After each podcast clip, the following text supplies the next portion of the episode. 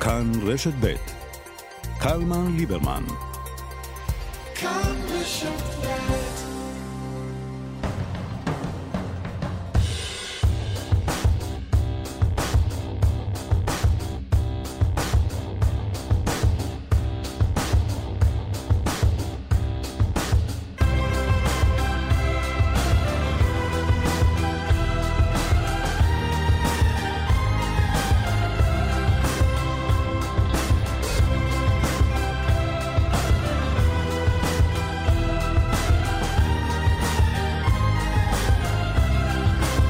שלום ובוקר טוב, עקיבא נוביק. אהלן אסף ליברמן. מה העניינים? שבוע חדש, אה, תקוות חדשות.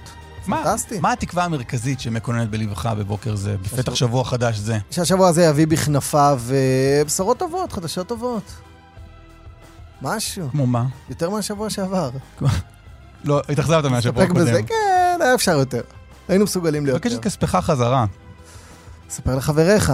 תקשיב, אתמול כן. יצאה הודעה, אתמול בערב יצאה הודעה של המשטרה, שאם לא הייתי מאמין בכנות כוונתה של המשטרה, הייתי חושב שהם באים להזיק לשוטרים בכוונת מכוון. לא, ההודעה אומרת כך, כן. משטרת ישראל פתחה בחקירה בחשד להעלבת עובד ציבור, הוצאת לשון הרע והסתה לאלימות. זאת בעקבות שורת תמונות של שוטרים בפנים גלויות הפזורות בשעה זו במספר מוקדי מחאה בתל אביב. אנו קוראים לציבור להימנע מלפרסם תוכן הפוגע בשוטרים אה, ומשפחותיהם ומוציא את דיבתם. כלומר, לא להפיץ את תמונות השוטרים. עכשיו, מדובר בשוטרים שעל פי, זה גם מה שכתוב בהודעה, שעל פי פרסומים בתקשורת ובאינטרנט, אה, נקטו אלימות קשה נגד מפגינים, מפגינים נגד הרפורמה בתל אביב, אבל לא רק. עכשיו, מה מטרת ההודעה? לכאורה, מה מטרת ההודעה? למנוע את הפצת תמונות השוטרים, נכון? אלא מה? ולא להגן עליהם. לא רוצה שיגידו, אה, האיש הזה, סתם אני אומר, זורק שם אדיר יצחק. נניח. אתה לא רוצה שיגידו עליו, יראו את התמונה שלו, ויגידו, האיש הזה, על פי הפרסומים בתקשורת ובאינטרנט, תקף במכות ואגרופים מפגין עצור ששכב על הרצפה, נכון? אתה רוצה למנוע את זה. המפכ"ל אמר שזה שיימינג. כן. אבל ההודעה הזאת של המשטרה היא הרי חדשות. כן. אז אתה... אז בכל מקום אנחנו מפרסמים את הידיעה הזאת. ואם מפרסמים את הידיעה, צריך לצרף לידיעה תמונה. אז איזה תמונה מפרסמים? את התמונה של השלטים, ועליהם... הש... סתם, הכיתוב למשל של אלמוג יוסף, יוסיפוב, שכתוב מפרסומים בתקשורת ובאינטרנט לצד התמונה שלו, שוטר זה תקף באגרופים מפגין שכוב על הרצפה. עכשיו, המעטים שנחשפו לשלטים האלה ברחוב, עכשיו הופכים להמונים שרואים את זה בכל מבזק, בטלוויזיה, בכל עיתון, גם בשידור, גם אולי בשידור שלנו פתאום יגידו שחן שלום, מפרסומים בתקשורת ובאינטרנט, שוטרת זו בעטה במפגינה שכובה על הרצפה וקיללה אותה. אתה אתה עושה את מבין? מה שהמשטרה ביקשה לא לעשות. אני רק מסביר לציבור על מה מדברים. אחרת מה? אחרת מה, נישאר רק עם הידיעה הזאת, ההודעה של המשטרה, ולא נדבר, במה, לא נסביר במה מדובר? אתה אומר, אם הם- זה היה מסתכם רק בכמה שלטים בהפגנות, מי שהיה רואה את זה היה עוברי אורח. 20 איש, 50 איש, 100 איש. כן, ומי שהטיס את הפרסום הזה לשמיים... זו משטרת ישראל. דוברות המשטרה. לא זו אף זו. יש ברשת תמונות של שוטרים נוקטים באלימות, והתג שם שלהם חשוף. כן. אם אני מפיץ תמונה כזאת של שוטר מכה מפגין, אני לכאורה מוציא את דיבתו. כן. כי יש את השם שלו והוא נוקט באלימות. אז מה אתה אומר? שיסירו את תגי השם של השוטרים? שאין הרבה הבדל בין להפיץ תמונה של שוטר נוקט Mm. אלימות, או את התמונה שלו ולכתוב שהוא נוקט אלימות. אפילו יותר גרוע מה שצלמים מכל הרשתות מצלמים. אולי זה גם מוציא את דיבתם. כן. יש הרבה עוד בעיות אה, אחרות גם עם ההודעה הזאת של המשטרה, כן? אה, אנחנו רואים פה אה, קמפיינים הרבה יותר אה, שיימינגיים, כן. כמו שנהוג לומר בעברית. מהיום נהוג לומר שיימינגיים בעברית. אה, המשטרה לא עושה כלום, כאילו, אבל ש- שפוגעים בשוטרים, אז המשטרה מזדרזת להגן על שוטרים. מה גם שגם לא קיבלו אישור מהפרקליטות לכל העניין הזה, אבל עזוב את הפרוצדורה. מה גם שהשר הממונה בעצמו הוא מלך השיימינג הוא הזה, את הוא עשה. קריירה, הוא הגיע להיות שר בזכות זה שהוא נהג לצלם שוטרים ולהגיד, תראו, הוא אלים, תראו, כן. הוא חוסם אותי. הוא אין לו מה להגיד עכשיו, הוא בניגוד עניינים. וזה הזכיר לך את פרשת אה, כן. דו- דודי בוזגלו. מטבע הדברים. שמעת על הזמר המפורסם שנעצר בדובאי אחרי שהיה מעורב בקטטה? אתה סיפרת לי על זה. זמר מפורסם נעצר בדובאי. עכשיו, עד עכשיו מה שנכון זה נעצר בדובאי, ואולי גם זמר. שמעתי ביומיים האחרונים על אה, הזמר ש... אתם מכירים אותו, והיה מעורב בקטטה, ונעצר. הלכתי לבדוק מי זה. דודי בוזגלו. דודי בוזגלו. הוא עלה אחרי מעצרו לדרגת זמר מפורסם. עכשיו, אתה אומר, לו היו מפרסמים, דודי בוזגלו נעצר בדובאי, איש לא היה מתעניין. בסדר, דודי בוזגלו נעצר לדובאי, נו, אנחנו אבל לא מכירים. כשאומרים, הזמר המפורסם נעצר בדובאי, זה יכול להיות כל אחד, זה יכול להיות אה, שלמה ארצי, יידל ורדיגר, כל אחד. מי חשב שזה דווקא דודי בוזגלו? רוס פרינסטינג נעצר בקטטה בדובאי. זה לא... פול סיימון. נעצר ב... אה, אמרו ישראלי? אמרו אה, משלנו, אוקיי, כן. אז בסדר. עכשיו, זה לא שהרמתם לדודי בוזגלו כשהוא הוציא את אה, עדיין נזכר ב-2019, או את לדבר עם אלוקים ב-2020, או... דרוקמן, יש לנו משהו של אה, דודי בוזגלו? אבל תראה, תראה איזה גאון דודי בוזגלו, אני לא יודע אם הוא השתיל את הידיעה הזאת ברחבי החדשות, אני לא יודע.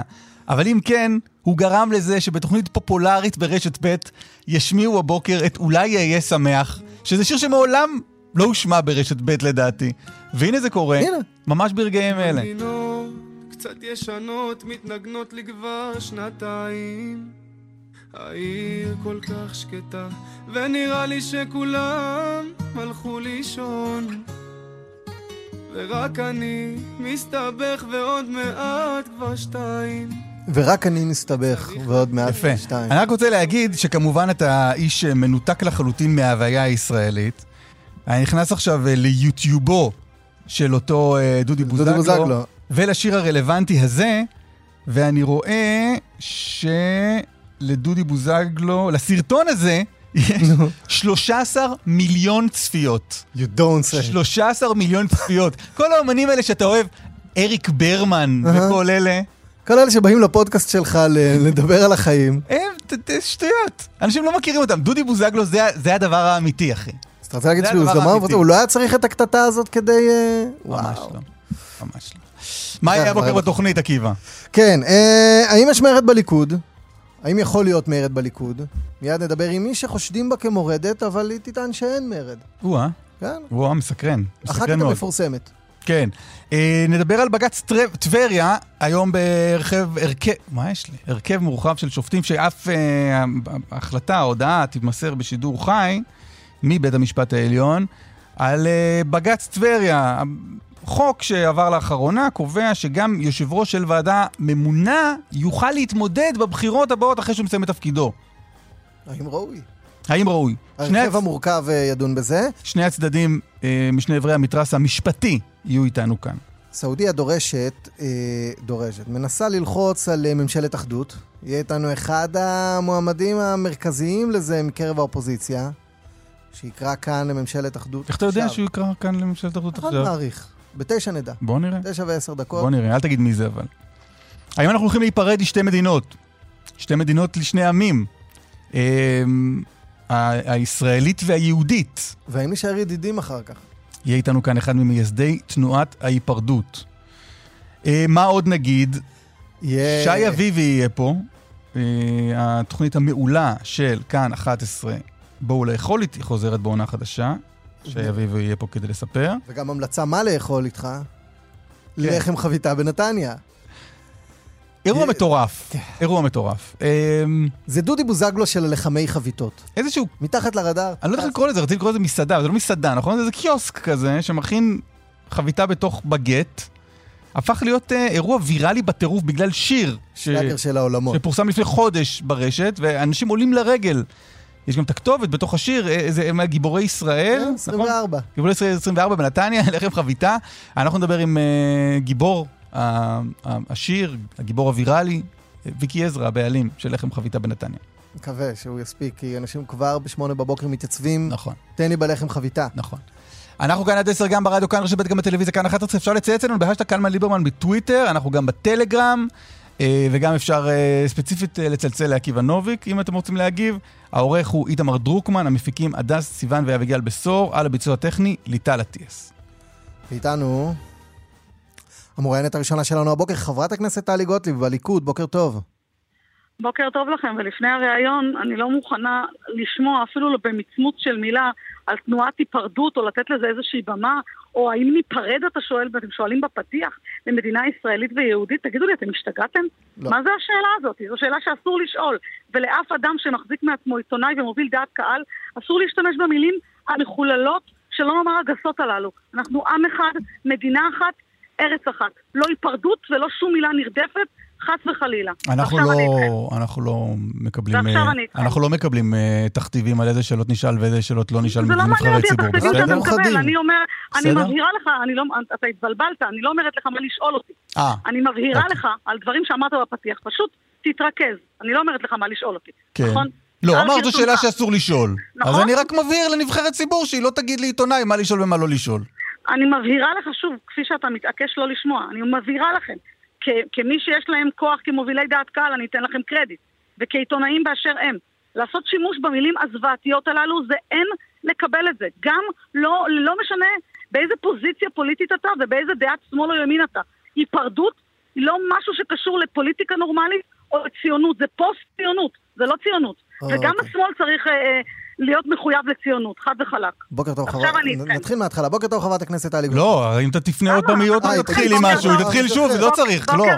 בוקר טוב, זה לא יעזור. בוקר טוב. ומבורך ל- לעם ישראל. האם המילה מרד היא דבר שכן אפשר אה, להעלות על הדעת בליכוד? לא, זה מגוחך. אני אגיד לכם משהו, בגלל שהתקשורת עסוקה בכל מה שנוח לה. והתקשורת באמת חושבת כנראה שכולנו, כולם רפי שכל, וזה לא נכון. אין בליכוד מרד, אף אחד בליכוד לא פועל על דעת עצמו בעניין הזה. נתניהו בעצמו, כפי שכבר חזרתי והבהרתי, חזור והבהר, תסלחו לי. אה, נתניהו שם את הרפורמה בקצה סדר העדיפויות שלו, הרפורמה לא על השולחן, ולכן חברי כנסת מתבטאים באופן הזה. וכמו שאמרתי וצייצתי בטוויטר, אחר כך יצאה גם הודעה שנתניהו פנה לחברי כנסת וביקש מהם אה, להעביר מסרים של פיוס. אה, איך אני אומרת, אני בוודאי אה, בעד פיוס ואוהבת את העם הזה, גם את מי שלא אוהב אותי אני אוהבת, כי העם הוא העם וכל ישראל אחים נקודה, אבל אה, זה לא מרד, זה הכל נמצא באמת בחסות ראש רגע, הממשלה. אז עוד רגע נגיע, עוד רגע נגיע לששת חברי הליכוד שמדברים עליהם, שלכאורה הם מורדים בתוך הליכוד, ואת אומרת לא מורדים, אבל... מורדים. אבל לנוכח לא הבקשה הזאת של נתניהו מחברי הכנסת להעביר מסרים של פיוס, איזה מסר של פיוס את רוצה להעביר הבוקר? אני לא קיבלתי טלפון מנתניהו. אה, לא אני קיבלת? לא מעבירה שום מסר, לא. למה? מה? אני, כיוון שמה שמאפיין אותי זה שאני אומרת את הדברים כפי שהם, בין אם הם טובים לי ובין אם לא, ובעיקר, ובלבד שהם אמת לציבור, זאת שיטתי בכל אופן, ואמרתי את זה כבר לפני מספר חודשים. אז עם כל הכבוד, אז רגע, אבל תס- תסבירי. רגע, נתניהו מצלצל לחברי ליכוד אבל לא אלייך? לא, אני לא יודעת, כך פורסם, אה. מה יש לו לצלצל אליי? כשיש לו משהו לומר, הוא יאמר, הוא לא לא, צריך. כדי זה להעביר. מסרים של כן, פירוס. הרי אמרת לחברי הכנסת החרדים, כידוע אותי קשה קצת, אה, לי קשה קצת לתת הוראות כך או כך. כבר אה, אה, חשבתי, ממני קשה לבקש אה, לפייס. לא, להפך, כשצריך לפייס, אני אפייס, אני חושבת שאתה צריך לפייס אותי. אני חושבת שהשמאל צריך לפייס, השמאל הקיצוני. אני צריך לפייס אותך? לא, לא אתה כי אתה, אולי. זה דברים שרק אתה יכול להבין אותם, אבל מה שאני אומרת זה שהשמאל יש פה המון כשמאל, מסרים שאני לא מבין, כן. לא נורא, השמאל כשמאל צריך לפייס את הימין ואת עם ישראל. מי שקורא וחושב שצריך להמריד את הכלכלה ולפגוע בה, ולגרום לכך שאנשים לא יוכלו לשלם משכנתה, ולא יוכלו ללכת לחנויות, אני, מי מוציא מילים כאלה מהפה? רגע, חברת הכנסת? גוטליב, חברת הכנסת גוטליב, את אומרת בעצם שחברי הכנסת שעשו קולות של אה, עצמאות ולא ניתן להעביר את המשך הרפורמה, מתואמים עם נתניהו? חד וחלק. כלומר, איך זה נראה? משחק כוחות על ראשו של שר המשפטים, עם כל הכבוד, פוליטיקה בשקל, אני לא אקח חלק בפוליטיקות המכוערות הללו. כפי שאמרתי מ-day one, לא אהיה כזאתי, גם אם זה יעלה לי בהמשך הפעילות הפוליטית שלי. אני צריכה, אני מבחינתי מסורה למה שטוב לעם ישראל. ואם יש למישהו קושי עם החוזק של יריב לוין, זה בעיה שלו, אני את משחקי האגו האלה משאירה בצד, בלבד שניטיב עם עם ישראל. אז יולי אדלשטיין. פועל בעצם בשליחות נתניהו? אני לא יכולה לומר, אני לא עוסקת בספקולציות, אני מבהירה לכם את ה... אבל אמרת חד וחלק, אין מרד, זה מתואם עם נתניהו. אתה שואל אותי, אני מבהירה לך, שאין אף אדם שנמצא בפוזיציה, כמו להיות יו"ר ועדת חוץ וביטחון, או להיות שר בישראל, שיאמר דברים כאלה בלי שנתניהו ייתן לזה איזשהו תיקוף. חד וחלק, ולי היה ברור, עוד במסגרת הוועדה למינוי שופטים, שצעקו עליי שאסיר את מועמדותי, והיה לי ברור שמובל כאן מהלך שמהקואליציה יבחרו בנציגת האופוזיציה, אז אני כבר הבנתי את זה אז. אז כפי שאמרתי, אני אומרת את הדברים... אבל תס- כפי תסבירי שהם. רגע, כי את אומרת שהכל זה מאבקי כוח אה, בין אותם חברי כנסת לבין יריב לוין.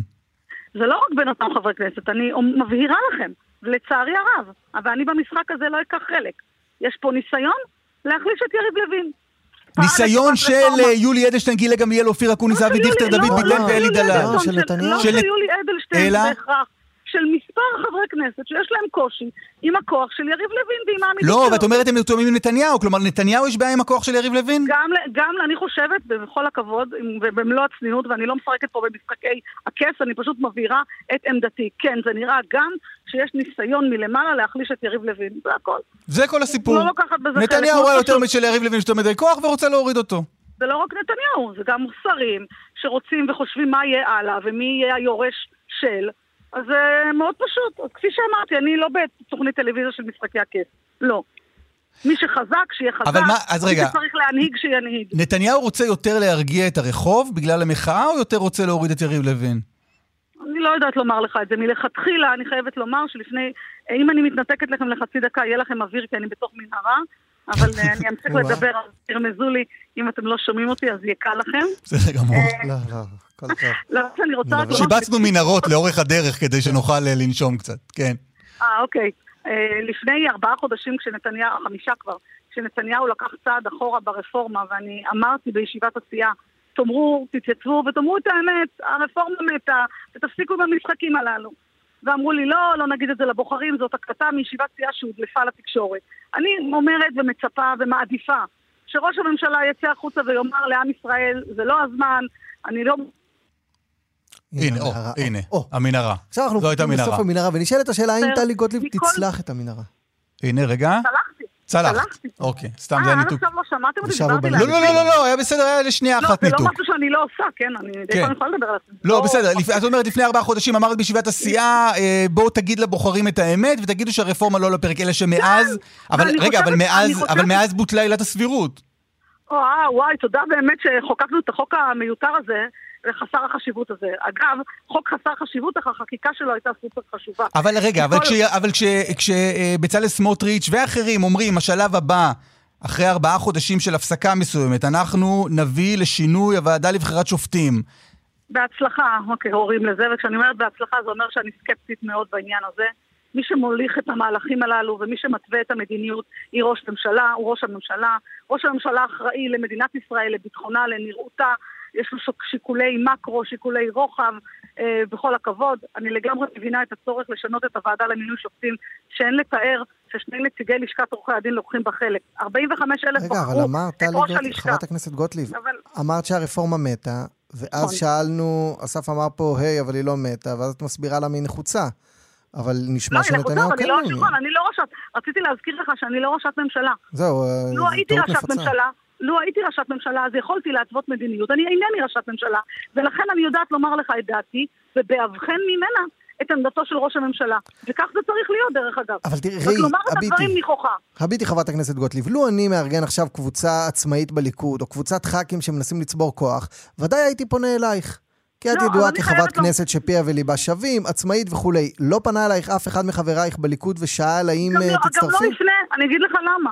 כי אין סיכוי בעולם שאני אתן יד לפיצול מפלגה. לא יקרה ולא קורה. ואת זה גם יודעים חבריי בליכוד. כי הליכוד היא לא מפלגה פרטית של מישהו. כי אנחנו סך כל חלקינו. אנחנו לא כל אחד יש מביא את הכיסא הפרטי שלו. שיזכרו חברי כנסת, אנחנו פה בזמן שאול. אנחנו מחויבים לשמור על קואליציית ימין בארבע שנים ולמלא את ימיה של הכנסת, ולכן כל המשחקים הללו, אין להכיר אותם, ואני לא אקח בהם חלק. חייבת לומר לכם את הדבר הזה. אנחנו ממשלה עם תיקוף של 64 מנדטים בכנסת, וזאת חובתנו. תגידי, אבל דיבור. על- דיבור על ממשלת אחדות, נגיד, מי מי בעינייך אה, שותף פוליטי טוב יותר לממשלה הזאת? אה, בני גנץ או סמוטריץ' בן גביר החרדים? אני אומרת לך את הדבר הבא, אחד, נאמנות היא ערך עליון בעיניי. ומי שהיה נאמן לימין, ומי שהלך עם, עם ליכוד כמפלגה, כמפלגת שלטון, נאמן עליי וטוב בעיניי. כן, נאמנות היא ערך עליון? בטח שנאמנות היא ערך עליון. אני. הייתי בטוח שטובת הציבור, סליחה, רגע, רגע, אבל מה זה טיפשון נאמנות? זה שכמוני. לא נאמנות אליי. מה- לא, אתה פשוט לא, לא, אני אשחיז את העברית שלי. זה לא נאמנות אלינו, זה נאמנות לערכי הימין, על מה אתה מדבר? זה לא אליי פרסונלי, אתם לא מכירים אותי. זה לא לשום, זה לא פרסונלי פה בשום פנים. לצורך. העניין, כשהממשלה מודיעה שתאשר היום את הגדלת תקציבי המוסדות התורניים בעוד 164 מיליון שקלים, לו את חברה בממשלה, את לא מצביעה הבנתי, בעד? וזה- וזה מילה גסה להעביר תקציב למוסדות תורניים, רגע, מוסדות תורניים זאת מילה גסה, אני חייבת אם להבין. המקור התקציבי הוא קיצוץ רוחבי במשרדי הממשלה, כלומר פחות לבריאות, לחינוך וכולי, לא, איפה זה את, לא פחות איפה לבריאות את, ב- ולחינוך, זה פחות למשרדים אחרים, ותלוי מאיזה משרדים. משרדים אחרים שעוסקים שאפשר- בחינוך, בבריאות ו... קיצוץ לא, רוחבי לא הוא נכון. בכל לא, המשרדים. זה לא נכון. מה לא לא, נכון? זה לא נכון, זה לא ממשרד הבריאות ולא ממשרד החינוך. בוודאי שכן. וגם לא ממשרד הביטחון. בוודאי לא, שכן. לא, אם משרד מוותר על 4 מיליון או משרד מוותר על 60 מיליון, זה שני דברים שונים. בסדר? אז אני מבהירה פה שאם יש הסכמה של השרים כדי לקדם מוסדות מסוימים שיש בהם עניין, בסדר גמור, אין לי בעיה. אני לא מתווכחת עם הסכומים הללו, כי מבחינתי...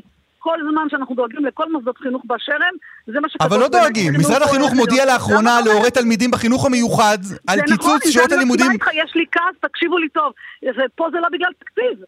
כי אין כוח אדם, זה לא תקציב, זה לא נכון מה שאתה אומר. אני בתור אימא לילדה עם נכות 180 אחוז, 188 אחוז, מבהירה לך שהפקידות השלטונית ופקידי משרד החינוך עובדים על השרים. אני מבהירה לך, כל פעם מחדש אני אומרת, עובדים על שרי החינוך. לומר לי שאין כוח אדם, המשמעות היא שאם אתה משלם לעובדת חינוך מיוחד שהיא הקדושה שבקדושות, הסייעות, אין, הן מלאכיות בארץ הזו, והן מקבלות לשעה את מה שאני קונה גרביון, זה לא נורמלי. נו, אבל חברת הכנסת גוטליב. אולי- אולי יעלו את שכרן במקום להעביר את הכסף העלו- למוסדות שיש בהם זה היה עניין. המאבק שלי, אני לא שרה, אבל זה היה המאבק שלי. אז לכן שאל אסף, האם. תצביעי נגד. העברת כסף שיכול ללכת לא, לא קשור לשיפור שכרן? זה לא, לא, תגידו לי, מה אתם חושבים? או לכל מטרה אחרת, האם ראוי עכשיו לא, זה לא לכל מטרה אחרת. גם מוסד תורני הוא מטרה ראויה. אני רק מבהירה לכם באשר לחינוך המיוחד, כדי שההורים יבינו את זה, כי יש עתירות בבג"ץ, שלא יעבדו עלינו. אבל זו הסיבה דוגמה מאוד ספציפית. שקיצצו לנו את היום, זה רק בגלל שאין כוח אדם. נו, אבל למה אין כוח אדם? למה אין. כוח אדם? כי הן מקבלות שכר מחפיר. לא, אני לא מסכימה איתך. אתה יודע למה אין כוח אדם? כי הדרישה למשרה מלאה מסייעת בחינוך המיוחד, שהיא תהיה משרה של שמונה שעות, זה לא אנושי. משרה מלאה צריכה להיות מוכרת כמשרה של שש שעות. אבל מאוד קשה חברת הכנסת גוטליב, זו דוגמה-. זו דוגמה אחת מיני אלף. לא, אבל אתה שאלת, אז פשוט נכון, אבל, אבל. בוא, בוא רגע לא, לא נצלול לתוך. דוגמאות. מועבר, מועברים כספים. מועברים כן. כספים למטרות עכשיו, בעוד כספים אחרים מקוצצים או לא עולים. את, חברת כנסת, שיודעת לעמוד על שאלה, שאל אסף האם ראוי בעינייך להעביר 164 אבל מיליון אני שקלים. לא- כפי שחשף סולימאן שאני- מסעודה לא, כאן. רק דקה, בגלל שזה לא ספר התקציב, וכפי שראיתם בספר התקציב, את כל 518 ההצבעות הכרתי, ועברתי על כל ספר התקציב, זו הייתה אחת ממשימות חיי, כי זאת פעם ראשונה שהעברתי ספר תקציב באשר הוא, אבל פה זו לא החלטה שלנו, זאת החלטה של השרים, זה לא מתוך ספר התקציב. לא, לא, בגלל זה שאלתי, כששאלתי בין- בני. גנץ לבין החרדים, שאלתי איפה את יותר מבחינה ערכית? למי את יותר- קרובה? ואת דיברת על. נאמנות. אם בני גנץ, אז אני אסביר לך משהו. אם אני הייתי שומעת את בני גנץ במליאה בשלושה שבועות האחרונים קורא לאחדות, הייתי אומרת אחרת. הוא קרא למרי אזרחי, הוא דיבר על פילוג של העם לשניים. מפלגה, לא אגב, שיש לה. פוטנציאל. חברת הכנסת גוטליב, אני חושב, אני חושב שבניסיון. שלך להציג את כחול לבן. אנשים כמו בני גנץ וחילי טרופר ככאלה שמחרחרים מרי אזרחי, אני חושב שאת מפסידה פה בדעת הקהל. בלשון המעטה. הקהל, עם כל הכבוד לדעת הקהל, לא, שת- האמת. תקשי אני לשכנע מישהו, שתקשי. לשכנע מישהו שאנשים כמו בני גנץ וחילי. טרופר מנסים לחלחל- לחרחר פה מרי אזרחי. אני מבינה שקשה לך לשמוע את זה, אבל אני מבהירה לך את העובדות מכוחן. במליאת הכנסת, כשאני יושבת שם שעות, שומעת את בני גנץ מדבר שהעם נחלק לשניים. אני שומעת את בני גנץ, כן, מחרחר ריב ומדון, מבטל את ממשלת הימין, חותר תחתיה, קורא נגדה, אז עם כל הכבוד הוא לא שותף טבעי שלי, אלא אם כן הוא יזנח אה, את השנאה ואת אומרת, ראשי, ואת אומרת. ראשי הקואליציה המאחדים והמחברים, בטח, הם. הם האנשים הראויים, ואנשים, ואנשים. מחול, כן, מחוללי ריב ומדון כמו חילי טרופר ובני גנץ, הם אנשים שמפלגים את העם לשניים. אני רוצה, אני רוצה להבהיר לך. בהצלחה, לי- בהצלחה עם הטיעון הזה.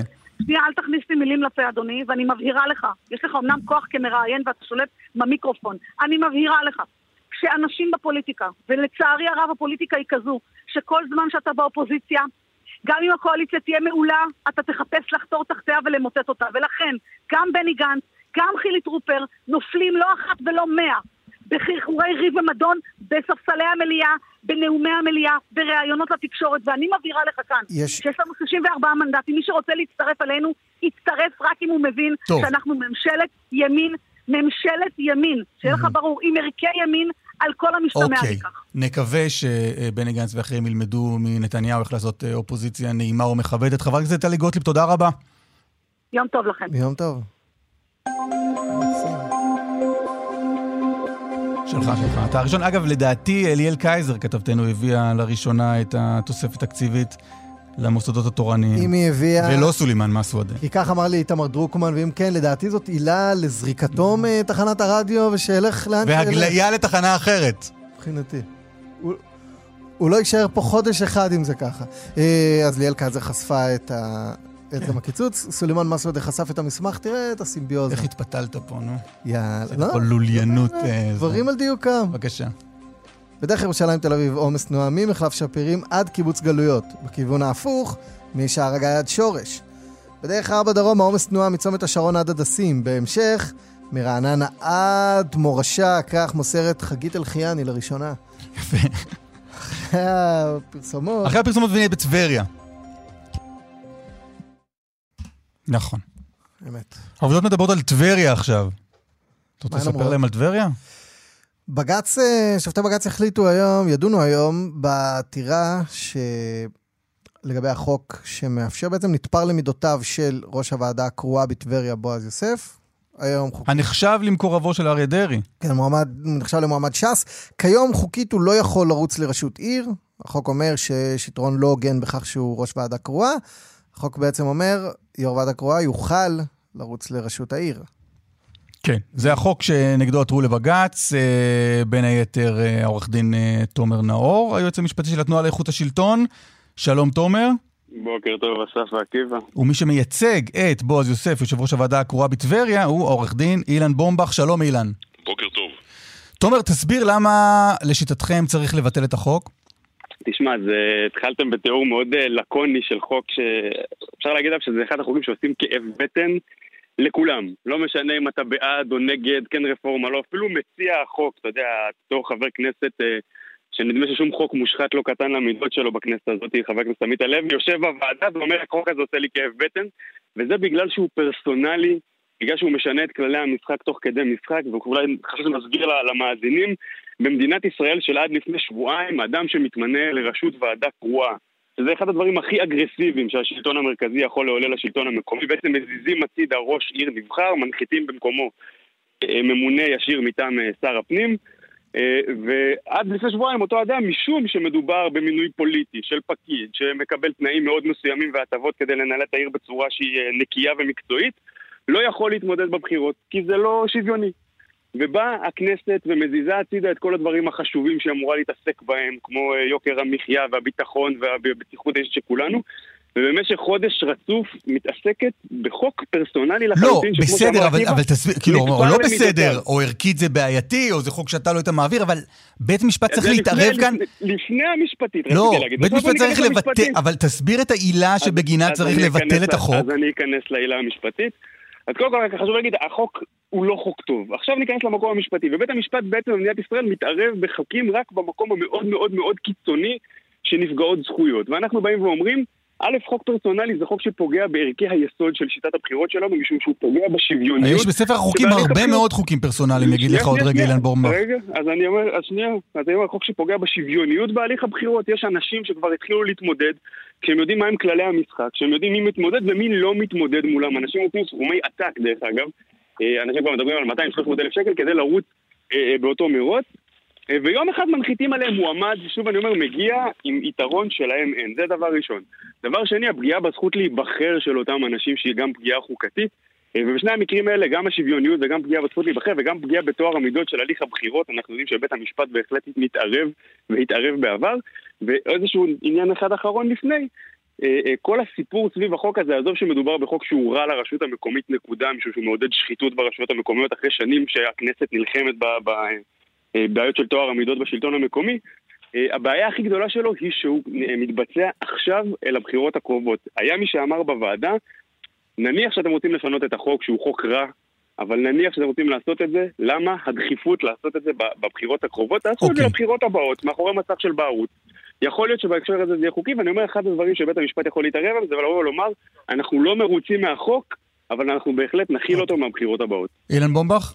טוב, אני שומע את הדברים של תומר, ואני רוצה להגיד לכם בדיוק הפוך. כל השנים החוק, ו- וזה יותר מ-43 שנה, החוק קבע שראש ועדה קרואה יכול להתמודד לראשות עיר. מתי חל השינוי? ב-2008. מה קרה אז? בא חבר כנסת, יורם מרציאנו ממפלגת העבודה, הוא בעצמו רצה להתמודד לראשות עיריית לוד, ואז הוא רצה שמי שעומד ב- בראשות הוועדה הקרואה של לוד לא יוכל להתמודד, ולכן נעשה התיקון. אתה שואל, אותה, אתה שואל אותי? זה מה שהיה פרסונלי, זה כדי לאפשר למי שמציע את החוק לבוא ולהתמודד. לא, אבל יש, יש, יש איזה... אה, יש טענה שהחוק הנוכחי אינו פרסונלי? אני חושב שגם בוודאי, עמית- גם אתה- בוודאי. גם קודם עמית כל- הלוי עצמו אמר, קודם- כן, הייתי בטבריה, אמרו לי אנחנו רוצים אותו, שיניתי את החוק. יופי. אז uh, קודם כל, למה זה לא פרסונלי? כמה נימוקים. דבר ראשון, זה לא פרסונלי, זה משהו שהוא לאדם מסוים, ברגע שמסתיים העניין, מסתיים הדבר. למשל, לא, החוק לא, של... לא, לא, לא, לא, לא, לא. פרסונלי. החוק פרסונלי משנה את הכללים, אבל אבל בעקבות הטריגר לא- הוא אדם מסוים. אוקיי, אז למשל, אני אתן לך דוגמה, חוק בני גנץ, שאפשרו לו להיות uh, ראש ממשלה חלופי. מתקנים חוק יסוד בשביל ממשלת החילופין. היה את חוק אשת הנשיא ויצמן אפילו, שבאו ונתנו גמלה מיוחדת ל, ל, לאישה של הנשיא. נו. באו ונתנו את חוק שינוי- החברה שינוי לישראל. כללי מה שאני רוצה אדם, להגיד לך. ספר החוקים זרוע באין סוף אה, הוראות פרסונליות. דווקא המקרה הזה מתייחס ל-25 חברי ועדות ממונות, שכולם יכולים, לא רק בועז יוסף, כולם יכולים לבוא ולהתמודד. עכשיו, למה זה לא פרסונלי? קודם כל מחזירים את המצב שהיה יותר מ-43 שנה על כנו. אומרים, כמו שבעבר יכול היה להתמודד, גם היום יכול לה- להתמודד. באו, בדקו, ראו שההגבלה הזאת לא הגיונית, לא חוקתית. ההגבלה הזאת היא פשוט פוגעת בזכות האנשים לבחור את מי שמתאים להם.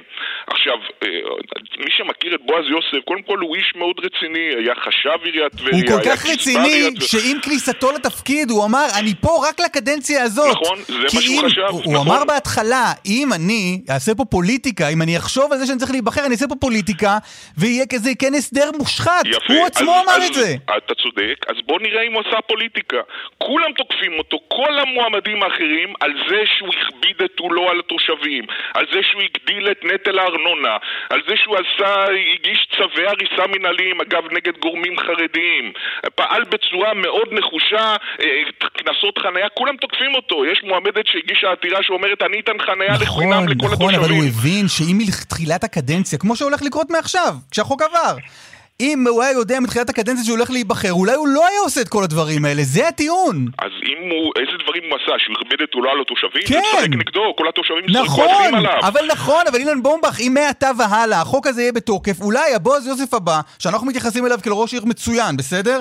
לא לא יעשה את כל הדברים האלה, כי הוא יחשוב על להיבחר. אז אה, תראה, קודם כל, בוא נסתכל על העובדות. בוא ניתן לציבור לבחור את מי שהם רואים המתאים ביותר. זה, זה הגשמת הזכות לבחור ולהיבחר. מעולם לא הגבילו אותה. מעולם לא באו וקבעו, שמע, אנחנו רוצים להגביל אותה. עכשיו, מה, מה אמר פה תומר? הוא אומר, רגע, אבל זה פוגע במועמדים אחרים שיסתמכו. מה זה יסתמכו? ה- התיקון הזה אושר בתחילת יולי. אנחנו מדברים על כמעט 120 יום לפני הבחירות. איזה פגיעה לא, הייתה לא, אז על פה? זה אומרת היועצת המשפטית לממשלה, היום הקובע לעניין תחילת תקופת הבחירות הוא יום השליפה הראשונה של פנקס הבוחרים, אשר חל 150 ימים קודם למועד נכון, הבחירות, היינו מתי? ביום יפה. 4 ביוני 23, קרי כחודש בטרם חגיגת התיקון. יפה. היה לנו חודש, רגע, זה- היה לנו חודש של תקופת בחירות לרשויות המקומיות, ואז באתם אתם ושיניתם את החוק. לא אתם, אלא הכנסת. יפה, אז קודם כל מה שהיא אומרת זה באמת אה, 150 יום לפני הבחירות, לא על סמך חוק, על סמך אה, בית, פסק דין של בית משפט עליון בעניין לבנטל. לא קשור לחלוטין, שם מדובר בהוראה שהיא לא הוראת חוק. מדובר בתיקון של שר הפנים שהחליט לבוא ולצמצם את מספר החברים לרשויות המקומיות. היא אומרת זה פוגע, פוג, פגע באותו מקרה, אבל לא מכוח החוק. אצלנו לא מדובר בהגבלת, ב- בצמצום אה, מספרי חברי המועצה ב- ברשויות מקומיות. אין לאף אחד זכות קנויה לבוא ולקבוע מי יהיה מולו. זה לא אוקיי. אותו דבר, הרי אצלנו 40 יום לפני הבחירות יכול כן. לבוא מועמד שאף אחד לא מכיר. אותו. ו- ונניח בא איזה רמטכ"ל לשעבר, אומר אוקיי. אני רוצה להיות עכשיו בעיר טבריה, אני מעתיק את מקומי לטבריה. אילן, בוא ניתן לתומר להתייחס. תומר. רק שלושה, אה, שלוש נקודות שחשוב להגיד. קודם כל, החוק תוקן ב-2008, ודווקא תודה רבה לך, אילן, שהעלית אותו, משום שב-2008 דנו בחוק הזה כמעט שנה.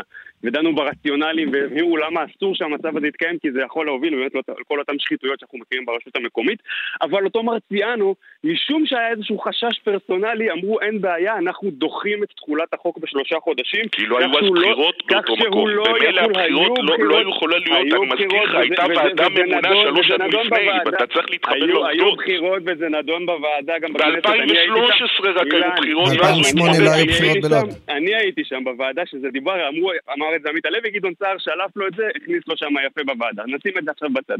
הדבר השני, חשוב לבוא ולומר, לא מדובר בראש רשות, לא, הוא לא ראש עיר, מדובר בפקיד שמקבל אה, אה, תמיכה מאוד נרחבת ממשרד הפנים, ואגב, תמיכה חשובה כי רוצים שהוא יצליח. אבל למדוד אותו כמו שמודדים ראש רשות זה לא דבר נכון, הוא מקבל תמיכה כספית, הוא מקבל משאבים, הוא מקבל את כל מה שהוא צריך כדי לנהל את העיר בצורה הכי טובה בשביל התושבים, ולבוא ולהציג עכשיו קבלות של ראש רשות זה דבר לא נכון. ודבר שלישי, הסיפור הזה של הזכות לבחור ולהיבחר, הרי יש המון מגבלות על, על בחירות ברשויות המקומיות. אדם שלא גר ברשות, אדם שעבר עבירה שיש עימה קלון, אה, אה, אדם מתחת לגיל 18 וכן הלאה. אז לבוא ולספר, אנחנו רוצים לפתוח את זה לכולם, יש מגבלות. בועז יוסף ידע שהוא תחת המגבלות האלה, גם אגב הצהיר את הדברים, ואגב גם הצהיר אני לא רוצה להיות פוליטיקאי כדי שאני אוכל לנהל את העיר כמו שצריך, ופתאום, אה, מה שנקרא מנעמי השלטון קסמו לו, אז הוא בא ומשנה את החוק בצורה באמת, אתה יודע, ואני חייב להגיד, שלח לי הבוקר חבר שהוא מה שנקרא מתומכי ה-so called רפורמה, כתב לי הבוקר, תשמע, כל כך קשה כשהמשלה עושה דברים כאלה נוראיים, לבוא ולהסביר אחר כך למה צריך את הרפורמה הזאת ואיך הממשלה לא תעשה דברים איומים ונוראים. אילן, משפט אחד לסיכום שלך. משפט אחרון, אני חייב רק לסיים בסוף. משפט אחרון, סליחה, אני יודע שאנחנו בבוקר מהר. יש הרבה מאוד מה להגיד, אבל אני אגיד קודם כל... אילן, רק משפט אחד ברשותך האחרון. עמדה בוועדה אה, שני אילוז מתמודדת בבחירות ואמרה, הוצאו לי הצעות של שוחד כדי שאני אמשוך את המועמדות שלי ולא אפריע לחוק. החוק הזה, יש מעליו עננה של... אוקיי, תומר, אמרת, אנחנו רוצים להתקדם, אילן, משפט שלך. קודם כל, אני חייב להגיד שבועז יוסף לא מקבל אפילו שקל אחד יותר ממה שמקבל ראש רשות רגילה. אפילו שקל אחד יותר. זה דבר ראשון. דבר שני, מה שאמרה שני אולו, זה הדברים אה, מופרכים, אני לא יכול לאשר אותם, אוקיי. זה, זה דברים שאני לא יודע מי אמר לה, היא גם לא מציינת את זה. ומשפט אחרון, לא אילן? והתגובה של היועצת המשפטית לממשלה היא פשוט אחרון. מוזרה ביותר. הרי היועצת המשפטית לממשלה לא מצביעה אפילו על זכות חוקתית אחת לא, הזכות, השוויון, השוויון בזכות לבחור ולהיבחר. איזה שוויון? היא אומרת שזה פוגע, שזה פוגע, אסף, כיוון, לא, כיוון שמערכת הבחירות, הטיעון מאוד ברור בפגיעה החוקתית. 150 יום של מערכת בחירות, רגע, לא, אבל הנה, 150 יום של מערכת בחירות, הוצג פנקס הבוחרים, 150 יום אחר כך, אתם משנים את המועמדים. זה לא פנקס הבוחרים, זה שליפה ראשונה של פנקס הבוחרים, אבל כל מי שרוצה להתמודד יכול עדיין לעשות את זה. אתה רוצה היום להתמודד, אתה, אסף ליברמן, יכול 40 יום לפני הבחירות, יש לך עוד זמן, לבוא ולהגיד, אני מתמודד, ותראה איזה פופולריות אתה תקבל. העורך דין אילן בומבך, עורך דין תומר נאור, תודה רבה לשניכם. תודה. בוקר נפלא, תודה רבה.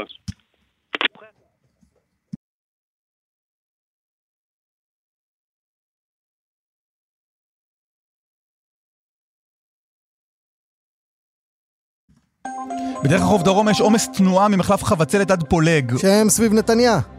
שם האייטם הבא שלנו קורה. זה אתה גאון בחיבור. אין מקרה בעולם, אה, מקרה אותיות רק מהשם. זה פשוט גאון בזרימת שידור. רק נגיד שיש עוד דיווחים בכאן מוקד התנועה כוכבי 9550 ובאתר שלנו פרסומות ונחזור.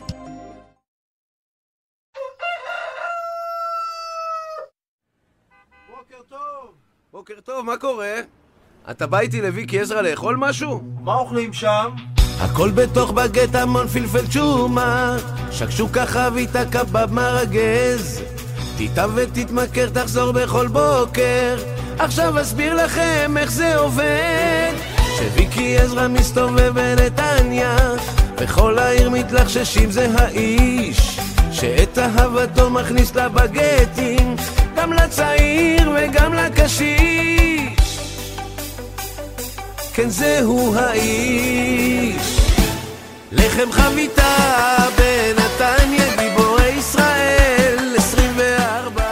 מקום שמוכר בסך הכל חביתה בתוך בגט בנתניה בנתניה ללהיט מטורף? אחת התשובות זה הקטע הזה מתוך הסרטון שאנחנו משמיעים כאן, שהגיע למשהו כמו, פעם, אתמול בערב שבדקתי, היה 840 אלף צפיות. וזה רק ברשת היוטיוב. יש כן. מיליונים במצטבר בכל הרשתות. ואתה, הסרטון עלה לפני חודש, המקום של החבר שלנו, ויקי עזרא, אה, הפך למוקד עלייה לרגל. כולם רוצים לראות במה מדובר. ואתה אתמול נחשפת לדבר הזה, זה מדהים שנחשפת לזה באיחור של חודש, אני חייב להגיד. ב... אפילו לא לשיר, ב... בארוחת ליל שבת חברים סחו לי שיש את המקום הזה ויש עניין וכולי. אה, עם צאת השבת האזנתי. אה, וכמה דבר ונהיה, וויקי עזרא על הקו, והבעלים של לחם חביתה בנתניה, שלום ויקי. היי, מה נשמע? בוקר טוב, שבוע טוב. אתה גאון שיווקי, או שאתה עושה משהו מדהים בעזרת uh, שני האמצעים האלה, לחם וחביתה? קודם כל, הבן שלי זה הגאון שיווקי, מני עזרא. הוא איש המדיה שלי, הוא זה שמריץ אותי. ולגבי הלחם והחביתה, זה אני. אני ה... היוצר את הדבר המדהים הזה. אבל, ש... זה, אבל זה לחם אחד- וחביתה, נכון? כן, אבל זה לא חביתה רגילה, זו חביתה מיוחדת, זו חביתה טריפוליטאית, אני קורא לה. mm, זה עם מרגה, זה עם קבב. עם מה, עם מה, מרגה? מרגז. מרגז. זה הנקניקיות, הנקניקיות אה. החריפות, כ- הטוניסאיות. כמה שנים אדוני מכין לחם חביתה בנתניה? אני סך הכל תשעה חודשים. מה? אני הייתי איש נדל"ן, מתעסק בנדל"ן 30 שנה, מתווך, והייתי דרבוקיסט של כל האומנים הגדולים, ונקלעתי לקורונה. קורונה שתפסה אותי בקורונה הראשונה, הייתי מורדם מונשם, שבועיים וחצי, אה, שלושה חודשים בבית לוינשטיין, מלמדים אותי ללכת, קמתי נכה ברגליים. אה, שנתיים לא יצאתי מהבית, דיכאון, אה, חרדות, עד שהבן שלי הקטן שיגע אותי ואמר לי, אבא, תפתח לי, אפילו תפתח לי איזה עסק קטן של סנדוויצ'ים שאתה יודע לעשות, ורק שיהיה לך לצאת לריפוי בעיסוק, שתצא קצת מהבית, שתראה אנשים. איזה יופי. ובכמה בכמה השיר לו. הזה, בכמה השיר הזה שיפר, העלה את אה, תזרים החביתות? כמה השיר הזה שיפר. כן. השיר הזה הרים את העסק ל... למה שהוא היום, כי אנשים נתפס להם בראש השיר, וזה לא יוצא להם מהראש. כולל הכתובת. כולל הכתובת, כולל המקום. עולה לגדותיו? גאון- זה גאון בשם אבי לוי, שהוא כותב, וגם שר את השיר. יחד איתו זה אח שלי הקטן, שהוא הקלידן והמעבד המוזיקלי של שרית חדד, שמו. רמי עזרא. אבל ויקי, רמי עזרא ואבי לוי, הם יצאו את הלהיט ויקי, הגדול כמה, הזה. כמה חביתות ביום עכשיו? 100? 150? סוף 200? כמוס לפרה ולסוס. לא מספר. לא צריך לספר, צריך לבוא ולראות את התור שם, ואז תעשו חשבון אה. לבד. אני כבר לא... לא נכנס למספרים. ויקי עזרא, תודה רבה על השיחה הזו, בהצלחה. רק בריאות. תודה, תודה האיש רבה. שנולד בחדש, והמציא את החביתה בתוך לחם, תראה מה זה. מה היו אומרים גיבורי ישראל? לא יודעים. ברור שהלחם חביתה עם אחר אצלם. אחרי הפרסומות והחדשות, האם הקריאה לאחדות תענה ותוליד משהו? עוד מעט. כאן רשת ב' קלמן ליברמן כאן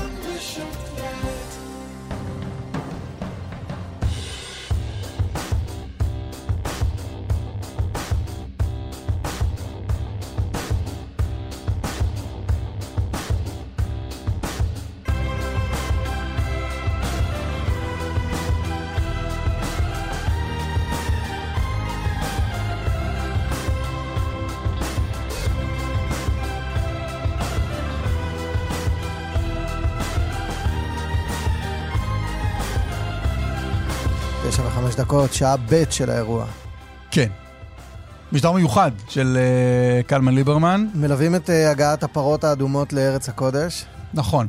אתמול הייתה בטלוויזיה... זה עקיבא נוביק, לפי שלא, למי שלא מזהה ומי שלא הבין עד כה. בשבטי בכיסו של אה, הקלמן. נכון.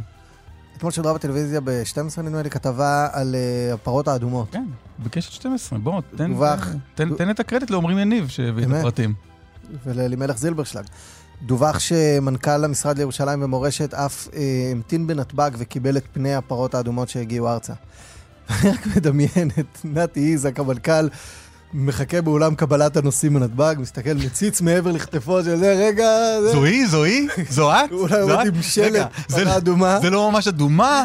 זו לבנה? לא- זו חומה בכלל? וכשהיא יוצאת על העגלה הזאת, עם, פרץ לעברה. עם שקית של הדיוטי פרי, הוא רץ ונופלים איש על צווארי פרתו. כמה משרדים ממשלתיים מקצים משאבים לפרויקט שמטרתו הקמת בית המקדש השלישי בהר הבית. אה, הפרה האדומה הזו אמורה לאפשר באופן הלכתי עלייה המונית של יהודים להר הבית. מנכ"ל משרד ירושלים קיבל את הפרות בשדה התעופה. כן. עכשיו תראה, עכשיו זה כמובן מעורר, אני, נדמה לי, נדמה לי שמעורר בקרב רוב מאזיננו, נכון? אתה תסכים איתי? אוקיי, המשך. מעורר פליאה בואכה גיחוך בואכה לאן התערללנו. נניח. שאנחנו מחכים, מממנים, המד... אנחנו, כספי המיסים שלנו, מממנים יבוא של פרות אדומות. תסביר רק את העניין ההלכתי לטובת מי שפספס. מי שטמא, כדי שהוא יוכל אה, לבוא למקדש, מזיעים עליו אפר, מי אה, אה, פרה אדומה, שורפים אותה בעצם. שורפים את שלה- הפרה. כן. אנחנו, אנחנו מימנו פרה אדומה אחת, אגב? לדעתי יש כמה מועמדות, צריך, אה, צריך אה. להיות טהורות לגמרי, בלי שערות אה, לא אדומות וכולי. ו- יש ואז שם כמה גדרים. אחת מהן נשרפו. כן. כלומר, אנחנו מימנו הבאה של פרה לארץ, המדינה תשרוף אותה, ואז את האפר שלה יתיזו יזו, על... יזו על, על אנשים טמאים. תראה, פוליטיקה בצד. אבל רגע, למה לא? היום. היום אה, טובלים במקווה, נכון? או בים, כן. או באיזה... היום אין בית מקדש, לצערנו. תראה, זה, זה רק ליום שבו ייבנה בית המקדש? כן. לא, היום אם אני רוצה לעלות לרחב, לרחבת הר הבית, לרחבה אתה לא, של הר אתה לא הבית, צריך, אתה, אתה, אתה תהיה טמא בכל מקרה, ואתה עולה עם נעלי בד. ואחרי שטבלתי. במקומות שבהם לא היה קודש הקודשים. אז זה היום, זה, זה לצורך היום שממש ייבנה בית המקדש. נכון. תהיה, אז אנחנו כאילו מקדימים תרופה למכה, מביאים את הפרה האדומה כבר עכשיו. אנחנו מביעים את כיסופינו לכך שבית המקדש יום אחד ייבנה. עכשיו תראה, מקדש בצד, פוליטיקה בצד. מדינת ישראל משקיעה כסף, כספי ציבור, מה שנקרא, בהרבה מאוד מטרות תרבותיות, פולקלוריסטיות, מכון מורשת הזה, מרכז לשימור הזה. המה, אבל בעיניי- לא, אבל המה הוא החשוב. יש בעיניי משהו מאוד מאוד יפה בכך שהמדינה מקצה סכום לא עתק, סכום סמלי כלשהו, בלשמר את הכיסופים לבית המקדש. אנחנו עם שחזר אחרי אלפיים שנה לארצו, אין עוד עם כזה בעולם. אחת הסיבות שחזרנו היא שידענו לשמור את הגעגועים. ופרה אדומה היא שיא הגעגוע למשהו שלא יקרה כנראה בדורנו. הפרה האדומה הזאת לא תישרף, אבל אנחנו משקיעים סכומים סמליים, אני מקווה שסמליים, בשימור הזיכרון, ואם לא סמליים? בשימור הגעגוע שהחזיק את אבותינו. אם לא סמלי, זה קצת אה, היסחפות וזה בזבוז כסף. אבל הפרה האדומה עצמה, היא משהו שאם אתה נובר בו ולומד את כל דקדוקיו, אז זה יכול להתקבל בגיחוך. אבל הגעגועים לציון, אבל. הם געגועים לציון. זה נכון. להר הבית. וכזה נהנינו בשובך לציון. יש בזה משהו מאוד יפה, אני חושב, על הכיפאק. אני חושב שיש משהו מאוד יפה. אני חושב שמי שרוצה להביא את הפרה האדומה לארץ, פספס משהו בכיסופים. יש לנו כיסופים לציון, אני מבין גם uh, יהודים ויהודים דתיים שמתפללים ל- לרצון, לרצון, הכיוון הכללי שייבנה בית, בית המקדש. אבל כשאתה, ירושלים תחזור אבל, לתפארתה. אבל כשאתה מוריד את זה לפרקטיקה של, אני יודע שהיום אין בית מקדש, אני יודע שיש היום מסגדים על הר הבית, אני מוריד את זה לפרקטיקה, ואני מביא את הפרה האדומה, ואני חושב באמת, אתה, תגיד לי, אתה בעד לשרוף פרה אדומה ול, ולזרוק את האפר שלה על, אה, על אה, עולים להר הבית? כי הרי בסוף, כי הרי בסוף אתה, אתה, אתה יורד, כשאתה יורד לפרקטיקה זה נהיה הזוי. תשמע, אני כהן. אני בניגוד עניינים קצת. כן. אני בכל הנושאים של אה, חידוש עבודת הקורבנות בבית המקדש וכולי. להגיד את זה בהתחלה. אני, אני בעד הגעגועים. ל- אני בעד הגעגועים, אבל כשאתה מוריד את זה לפרקטיקה זה נהיה וואקו. אבל אם אתה פותח את כל מה שמדינת ישראל משקיעה בו, זה לא בטופ 100 דברים אה, מופרכים. כן? הפרה האדומה. תן לי אחד יותר מופרך. אה, מכוני מורשת והנצחת כל מיני אנשים שדי חופפים, שהאמינו באותו דבר ועדיין מנציחים את כולם. למה? עזוב, יש הרבה יותר מזה, מה לך? טוב, הרבה הרבה יותר מזה. בסדר גמור. כן, אה, בשעה הקרובה, הרבה הרבה נושאים. הרבה הרבה דברים, הרבה דברים, הרבה דברים מעניינים, אה, גם אה, זה וגם זה וגם אחרים. ההוא, זה וזה ועוד, כן, אבל כולם, אבל לפני נתחיל. עם חבר הכנסת מתן כהנא, איש המחנה הממלכתי. כתוב גם שהוא לשעבר מפקד טייסת, אני לא בטוח שנגיע לדבר על הטייסת, אבל שיהיה לכם, שיותיר לנו הזמן. שיהיה לכם בתודעה. חבר הכנסת כהנא, שלום. בוקר טוב, אסף ועקיבא. מה שלומך? אה, ברוך השם, ברמה האישית בסדר גמור. מה מה עמדתך בנוגע לפרה האדומה? אני חושב שעקיבא, אה, בסיפא של דבריו, ניסח את זה בצורה אה, מאוד יפה. תוך כדי שדיברתם הקשבתי וחשבתי לעצמי ואמרתי, אוקיי, הנה עקיבא ניסח את זה אפילו יותר יפה ממה שאני הייתי עושה את זה. מה, מה, מה, רק תן בדיוק את הנקודה שאתה... בסוף זה, זה בסדר שמדינת ישראל תשקיע קצת כסף במשהו שמבטא כיסופים אה, למשהו שרבים מתפללים, אתה יודע, אני מתפלל שלוש פעמים ביום ובסוף כל תפילת שמונה עשרה אני אומר יהי רצון לפניך השם אלוקינו וגבתנו שיבנה בית המקדש במהרה בימינו. ותן חלקנו. אז, אז אנחנו, אז יש את הכיסופים לזה, אבל אתה יודע, באותה נשימה אני רוצה להגיד גם שאתה יודע, כל העיסוק בהר הבית עכשיו הוא עיסוק מאוד מאוד אה, בעייתי, אני רואה את אה, השר אה, בן גביר שעושה כל מיני אה, דברים בהר שהם בעיקר אה, סיבוב דאווין, בוא נקרא לזה ככה, פוגע ביחסי החוץ של מדינת ישראל, אם אני מבין נכון, אה, ביקור אה, מדיני חשוב של שר החוץ בקטר בוטל בגלל הביקור הזה, אז אה, איתמר בן גביר עושה שם, סיבוב דאווין, ובינתיים אנחנו מפסידים נקודות במישור המדיני, כאשר הסיבובי דאווין של בן גביר לא מוסיפים כלום, כלום לריבונות שלנו בהר הבית, אפילו דקה לדעתי הוא לא הוסיף ליהודים כדי לעלות להר הבית, ולכן צריכים להיות מאוד מאוד זהירים כשעוסקים במקום ובנושא הזה. אתה היה חבר אה, המחנה הממלכתי, אנחנו שומעים הבוקר שהממשל האמריקאי בדק עם אה, סביבת נתניהו, או עם נתניהו עצמו, את האפשרות, ועם גנץ ולפיד, את האפשרות שייכנסו לממשלת אחדות. יש דיבורים כל הזמן, אתה לפני יומיים בוויינט אה, שאמרת רק אחרי הבחירות, אחרי שגנץ ינצח. יש סיכוי כזה? אני אענה לך על זה במשפט עם שני חלקים. מבחינת האמת, אין לי ספק שמה שמדינת ישראל צריכה עכשיו זה ממשלת אחדות שנשענת על הכוחות המרכזיים והמתונים בפוליטיקה הישראלית. ממשלה שאין בה את הגורמים הקיצוניים שמוליכים את נתניהו באף למחוזות הסהרוריים שהוא גורר את המדינה אליהם. זו הממשלה שאנחנו צריכים, והלוואי והיינו יכולים להגיע לממשלה כזו. החלק השני של המשפט הוא שלצערי, ואני אומר שוב לצערי, אני לא רואה שום התכנות אה, לדבר הזה בקונסטלציה הפוליטית הנוכחית, ובאמת זה בעיקר מצער. לא הבנתי. לו זה תלוי בך, היום אתם נכנסים לקואליציה עם נתניהו ומוציאים החוצה את סמוטריץ' ובן גביר? אז אני אומר, הדברים אה, לא תלויים בי, ואני מזכיר לכולנו שגנץ היה זה שכבר ניסה את זה אחרי בחירות מועד ג', נתן לנתניהו את הצ'אנס ללכת לממשלת אחדות. נתניהו די מהיום הראשון אה, הראה שזה לא הולך לשום מקום, ולכן אין שום סיכוי לדבר הזה. אני מעריך שנצטרך לחכות, אה, שת... לצערי אני אומר, שתהיינה בחירות, גנץ ינצח בהן ברוב גדול, ירכיב את הממשלה הבאה, ואני מניח שהיא תהיה בנויה במתווה שציינתי. אם עכשיו בנימין נתניהו אה, קורא אה, לבני גנץ ואומר לו, בני, חברים משכבר הימים, אנחנו עברנו כמה דברים ביחד. אני עכשיו מוציא מהקואליציה את סמוטריץ' ובן גביר ומכניס אותך, אתה רוצה להיכנס? אתה... אני שוב, אני. אני, אני מתן כהנא אה, מקום תשיעי במפלגה ולא כל כך, אה, אה, זה לא ממש משנה מה מתן כהנא רוצה. אני חושב שזה ממשלה כזאת שנשענת על הכוחות המרכזיים, זו הממשלה הנכונה למדינת ישראל. אבל אני שוב אומר, באותה נשימה, כדי שלא תחתכו לי אחר כך חצי משפט, זה בלתי אפשרי, ולכן אין מנוס מלהפיל את הממשלה הזו ולהקים ממשלה אה, טובה. לא, אבל אתה, אתה מתראיין פה, מתן כהנא, ולעמדתך יש חשיבות. אה, אני מניח גם, תקן אותי, פנו אליך מישהו מסביבת הליכוד לבדוק אפשרות כזאת? לא, לא פנו אליי, אני גם לא גורם שמנהל משא ומתן בשם המחנה הממלכתי, ככה שזה בכלל אה, לא רלוונטי, גם אם היו פונים אליי. אה, שוב, אני אומר, אה, האם זה איזושהי אוטופיה? התשובה היא כן, כי אנחנו רואים, הממשלה הנוכחית זו הממשלה הכי גרועה שיכולה להיות למדינת ישראל. בכל תחום, בתחום של השסע הפנימי, בתחום של ביטחון חוץ, בתחום של ביטחון פנים, היחסים הבינלאומיים, הכלכלה, הכל בקריסה. באמת ממשלה כל כך גרועה שאני לא חושב שיש מישהו שדמיין תוך שבעה חודשים הממשלה הזאת תגרור אותנו למחוזות כל כך נוראיים. אבל באותה נשימה אני שוב חוזר ואומר, המחנה הממלכתי אה, כבר אה, ניסו את הדבר הזה, זה לא עובד, עם בנימין נתניהו אי אפשר לעשות עסקים, ולכן זה לא רלוונטי. אה, מלכתחילה אבל לא רוצים להיכנס לממשלה הזאת, לפני שידעתם אם היא גרועה או טובה. אני אומר שוב, זה, זה לא רלוונטי, אנחנו יכולים להמשיך לדוש בנושא הזה. אני אומר, ציינתי פה איזשהו משהו אוטופי אה, שלעולם הפנטזיה, אה, לצערי זה לא יכול לקרות. כי מאזינים לנו אנשים ואומרים, הלוואי שתקום ממשלה כזאת, אבל אז הם שומעים אה, את נציגי שני הצדדים, אומרים זה אוטופיה, זה לא יכול לקרות, אין שום סיכוי. ואז, אתה יודע, אני הולך, יושב במעגל שיח ב- בערב תשעה באב עם אנשים מכל המחנות, ואומר, למה זה לא יכול לקרות? ונפגשים עם אנשים, אתה גם פוגש אנשים, מכל הסוגים ששואלים אותך למה זה לא יכול לקרות.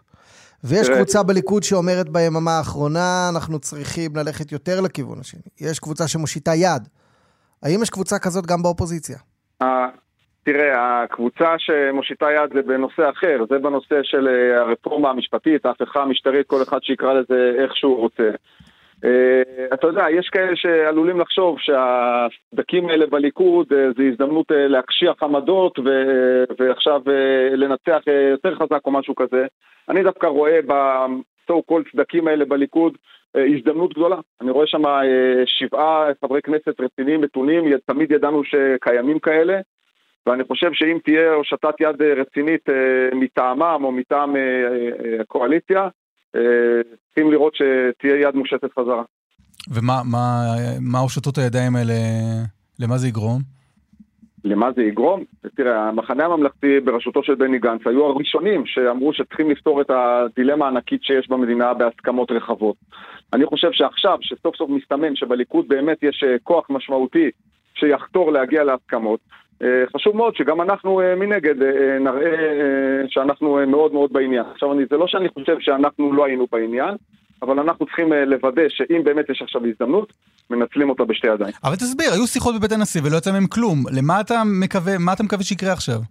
תראה, השיחות בבית, אנחנו כולנו ראינו בשבוע שעבר, אפילו בשידור חי נוכח פני האומה, שהגורמים הכי קיצוניים בקואליציה, אה, בין אם זה מפלגת אה, הציונות הדתית, ובין אם זה איתמר בן גביר, ובין אם זה יריב לוין בעצמו, אה, לא נותנים לנתניהו, בעצם הם ראשי הממשלה האמיתיים ולא נתניהו, וגם כששר הביטחון בא והתחנן, תנו לי משהו, הם הוליכו אותו סביב, מה שנקרא בשפה חיל האווירית, ולא נתנו לו שום הישג, לא הישג מול האופוזיציה, לא הישג מול הקואליציה, הישג מול עם ישראל.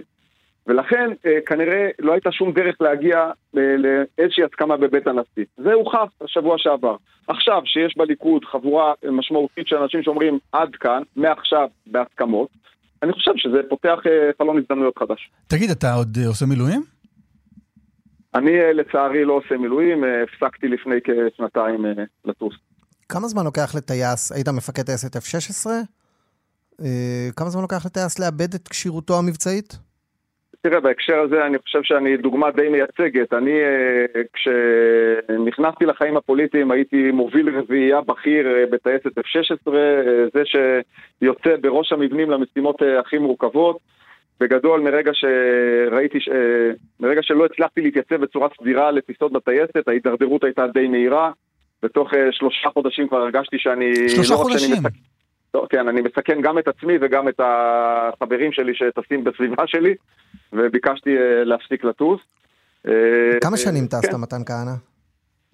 אני טסתי אה, מעל 25 שנה, אני חושב שאני אחד מטייסי F-16 עם הכי הרבה שעות טיסה על F-16, יש לי מעל אה, 3,000 שעות טיסה רק על F-16, יש לי עוד שעות טיסה על פנטום ועל סקיו. מההיכרות שלך עם החיל, ואני מניח שאתה מדבר עם כמה וכמה אנשים שם, מה מצבנו? מההיכרות שלי מצבנו לא טוב. מההיכרות שלי מצבנו לא טוב, אני יודע להגיד לך שיש טייסות שממש אה, מתקשות אפילו לאייש את, אה, את לוח הטיסות של הטיסות אימונים, אה, מרדדים מתארים בגלל סיבות כאלה. עכשיו תראה, אני משוכנע לחלוטין שאם מחר תהיה אזעקת אמת, כולם ירוצו לטייסות ויריבו על הזכות להיות הראשונים שטסים כן, השאלה כמה. מהם יהיו בכשירות. השאלה היא, אם הסירנה הזאת תהיה מחר, אז הכל בסדר. אם הסירנה הזאת תהיה בעוד שלושה חודשים, אז אה, הטייסים ייראו כמוני, מה שנקרא. מה זה כמוני? אה, אתה 25 שנים אה, על הכלי, על הרכב, ובשלושה חודשים אתה כבר מאבד יכולות? עקיבא, זה כמו אה, פנטרן או כמו אה, כדורגלן בליגת העל. זה משהו שאם אתה לא מתאמן בו אה, המון, אז אתה פשוט מאבד יכולת מהר. דמיין רגע סיטואציה שאתה מחזיק אה, טייס קרב, יש לו אה, סטיק ומיצרת, אה, כל אחת מהאצבעות מתפעלת כפתור אחר, במקביל יש ארבעה מסכים, מסכי טאץ' או מסכים עם אה, מלא כפתורים, כל מסך יש בו מאחוריו עוד איזה שלושה, ארבעה, חמישה מסכים. וואי. במקביל אתה מאזין לשלושה מכשירי קשר, לאמצעי התראה, ואתה במקביל גם עושה משימה, בקשר עם כוחות קרקע, ובקשר עם אה, כוחות אוויר, עם הפק"ר. הייתי, אם לא, אתה לא הייתי, מתאמן על זה- הייתי מתרסק עוד בשלב ההמראה. אני חושב על אותו ח"כ פעם שהצביע כפול, כי הוא התבלבל בין הכפתורים. ומה אתה חושב על החברים שלך שהודיעו שלא באים? אני אה, בנושא הזה אה, מאוד אה, חד משמעי, ואני קורא להם להשאיר את הצבא מחוץ לדיון, לא לבוא למילואים, זה נשק יום הדין, והם שלפו את נשק יום הדין מאוד מאוד מוקדם. הם צריכים לבוא ולהמשיך להתנדב אתה לשירות יודע אבל מילואים. שבלי שליפת נשק יום הדין, מדינת ישראל הייתה נראית אחרת לגמרי, אולי אפילו תראה, היום. אבל אני, רוצה עוד להוסיף היו, היו צבר של חוקים דרמטיים מאוד על הפרק, שבמידה רבה היו מחלישים את הדמוקרטיה הישראלית באופן משמעותי. בין היתר, ההודעה של החברים שלך שהם לא התייצבו, גרמה לקואליציה לעשות U-turn. תראה, אה, אני אומר כזה דבר, הצבא ואחדות הצבא וערך הרעות שיש בצבא, זה, אה, בלעדי זה אין לנו מדינת ישראל. אין לנו מדינת ישראל, אנחנו תלויים בזה, וכל מי שמכיר את חיל האוויר יודע שחיל האוויר מבוסס על המילואימניקים שלו, ולכן אה, את הצבא צריך להשאיר מחוץ... לא, לא, אבל אתה לא, אתה לא עונה לשאלה, זה בסדר, הערך, הצבא מבוסס על ערך הרעות. אבל האמירה הזאת של החברים שלך שהם לא מתייצבים, היא זו ששינתה את פני הדברים, מנעה מהממשלה להעביר את צוות החוקים המסוכן הזה. אני, אה, תראה, אנחנו, יהיו גם הפגנות אחרות, זה המחאה, זה המצב הכלכלי, זה ה- ה- מה שהרופאים... אה, אה, אתה- אתה גם- אתה גם. יודע שהצבא היה יש- שובר שוויון. יש הרבה מאוד, אה, הרבה מאוד מחאות. ואתה, אני, אני דרך אגב לא מתלהב מזה שהצבא שובר שוויון, מאוד מאוד אה, לא מתלהב מזה שהצבא שובר שוויון. עכשיו אני גם אומר פה, אתה יודע, פנה אליי רב מאוד מאוד משמעותי. אומר לי, אתה יודע מה? לפני מרץ, כשעוד היה, הרפורמה המקורית הייתה על הפרק, הבנתי אותם. הבנתי. הוא אומר, אה, לא אהבתי את זה, אבל הכל. עדיין על הפרק, חבר הכנסת כהנא.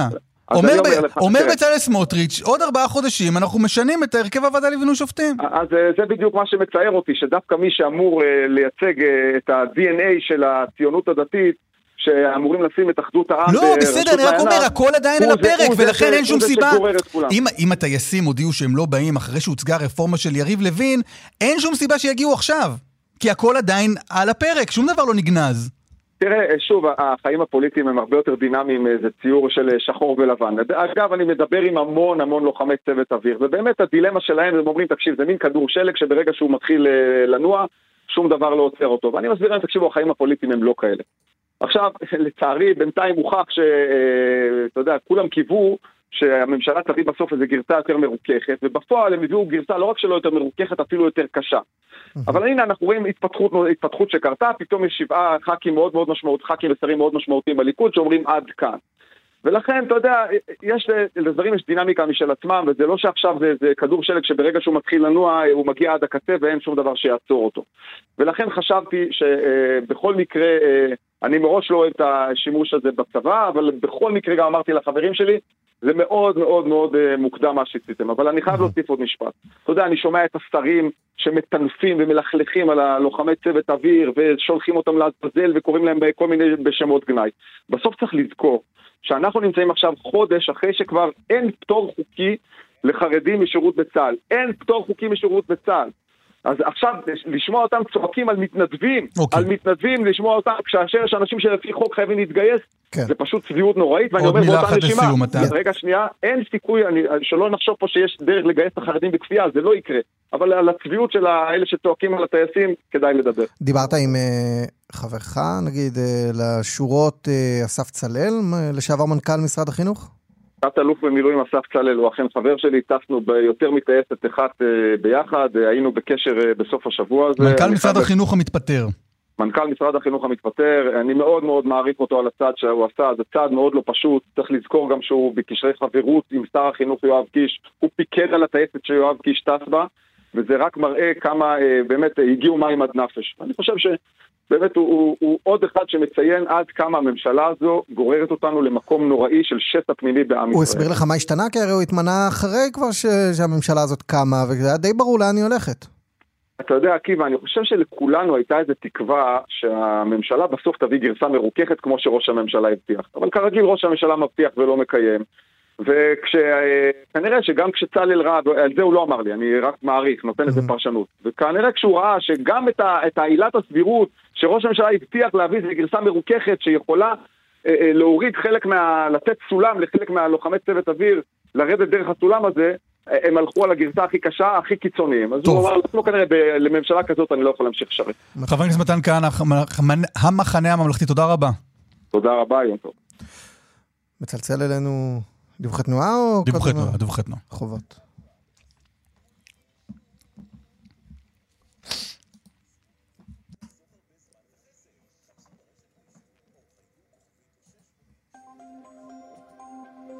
אחרי הדיווחים והפרסומות תגיד מי מצלצל אלינו, אבל תן דיווחים. בגיא צפון העומס תנועה ממחלף השבעה עד גבעת שמואל, בדרך חמש מערבה עמוס ממחלף פדואל עד שער שומרון, בהמשך ממחלף תקווה עד גלילות, עוד מכל הטוב הזה, כוכבי 9550 והאתר שלנו. אחרי הפרסומות נספר מי צלצל אלינו וביקש לעלות לשידור, ואנחנו כיבדנו את בקשתו ונענינו לו בחיוב. צלצל אלינו עכשיו, אדם שהזכרנו בתחילת השעה, האדם שקיבל את פניהן של הפרות האדומות בנתב"ג. אבל בואו תסביר רגע שוב את עניין הפרות האדומות למי שפספס. כן, אה, על מנת לטהר אה, אנשים שנטמאו למת כשיוכלו להיכנס למקום אה, בית המקדש, יש צורך באפר של פרה אדומה. עד היום בהיסטוריה, אין צורך. אם אתה רוצה לטהר את טמאי המתים, אם אתה, מוכן שכולם יישארו את טמאי המתים, אז אין צורך. לא כדי לעלות להר הבית, כדי להיכנס למקום המקדש. איפה זה מופיע? זה מופיע בתורה, כתוב, אה, פרשת חוקת, כתוב, ויקחו אליך פרה אדומה תמימה, אשר אין במום, לא עלה לעול, וכולי, הנוגע במת לכל נפש אדם, הוא יתחטא בו. אהה. זה הציווי. אפר של פרה אדומה, כדי שתוכל לעלות למקום המקדש. כן. הנכס... הכיסופים למקדש כוללים גם את החיפוש אחר פרה אדומה, תמימה, שאין לה אפילו שתי שערות לא אדומות. הגיעו חמש פרות מועמדות, צריך להגיע לגיל שלוש וכולי, זה לא פשוט. נשמע לך קל, אבל זה לא. כן, אני באמת, היה- אני אני עוסק בזה הרבה זמן, זה היה, זה נשמע לי באמת... מנכ"ל המשרד. לירושלים ומורשת, נתנאל איזק, אה, כך דווח אתמול ב-12, חדשות 12. חדשות אומרים 12. אני ומלך זילברשלג. בירך בקבלת הפנים בנתב"ג. בבקשה. והוא מתקשר אלינו ומבקש לעלות לשידור. שלום נתי איזק. שלום, בוקר טוב, נתנאל איזק, אני כמובן מנכ"ל משרד המורשת כיום ולא ירושלים ומורשת, המשרדים אה, פוצלו כזכור. פיצלו לירושלים ומורשת, למרות שזה נכון. בעצם מבחינתנו אותו דבר. בירכת את אה, חמש הפרות האדומות.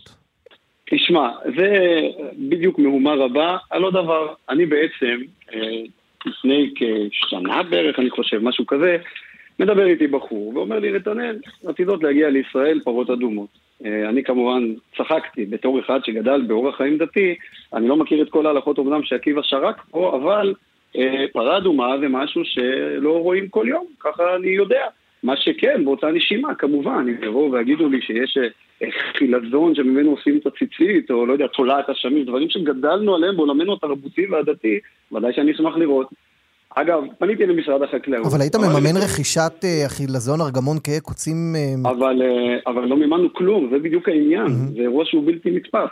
אני לא משרד החקלאות, אני לא יודע לתת אישורים לשום הגעה של שום בעל חיים בשום מקום. זה לא אני, מי שהיה משרד החקלאות בזמנו, תבדקו מי היה שר החקלאות בקדנציה הקודמת, והם כנראה נתנו את האישורים להביא את זה לארץ, זה לא קשור אליי. אני... רגע, לאט מכיר- לאט, רגע, רגע, בוא, נתנאל, צעד אחר צעד ברשותך. היית שם בנתב"ג כשהפרות הגיעו? חד משמעית. בטח. חד משמעית כן. כן, בטח, קיבלת אני את לא פני מכחיש. הפרות. כן, אני אתן לי, אני אסביר לך. בטח, אני- ברור שאני אתן לך, מה זאת אומרת? שאלה זו, בבקשה, קדימה. יפה. לא לא צריך להיכנס לעימות במקום שבו אין עימות, מריזה. לא, אין כן. עימות, לא, אני אגיד כן. לך מה, אני פשוט ביקשתי מהכתב, שעשה את הכתבה, ביקשתי ממנו להתראיין און קאמרה. אמרתי לו, בוא תראה רגע, לי אבל, בשידור אבל חי. נתנאל, הוא לא פה כדי להגיב. בוא ספר לנו, רגע, נלך צעד צעד. הגעת. לנתב"ג על הגעתי מנת לנתב"ג- לחזות בפרות הגעתי האדומות. לנתב"ג באותו יום, בשמונה, שמונה וחצי בבוקר, משהו כזה, כי קיבלתי שיחה, אמרו לי, תשמע, הן באמת עתידות להגיע. אמרתי לאותו בן אדם, תשמע, אני רוצה לבוא כאדם פרטי, אני רוצה שאבי אה, וגיסי יבואו איתי ביחד. מי צלצל אה, אליך שוב? בחור בשם צחי, שהוא בעצם דאג להביא אותם. הוא, מה- מה תפקידו? אין לי מושג, הוא כנראה מתעסק בדברים כאלה. יש לו כל מיני ארגונים, אני לא יודע. ויש לו גם לא- טלפון שלך. לא- חבר'ה, אני לא שייך, אני- אתם צריכים רגע... לא, לא, בסדר. לא, רק סתם הפרטים. הוא הוא מצלצל לך, הוא יש לו את הטלפון שלך, הוא אומר, אה, אה, נתנאל, אתה חייב לבוא, מביאים פרות אדומות לארץ. ואתה לא, אתה בחור סקרן שכמוך הולך לנתב"ג? חד משמעית, כן, ודאי, מאוד מעניין אותי לראות. אם מגיע דבר כזה ברמה האישית, כאדם פרטי, ודאי, אני לא שותף לזה, אני לא חותם על כלום, אני לא מממן שום דבר. אה, באותו בוקר הוא התקשר ואמר לי, תשמע, תגיע. ואגב, אני אומר, כאדם מאמין, כאדם דתי, זה בהחלט מרגש אותי לראות.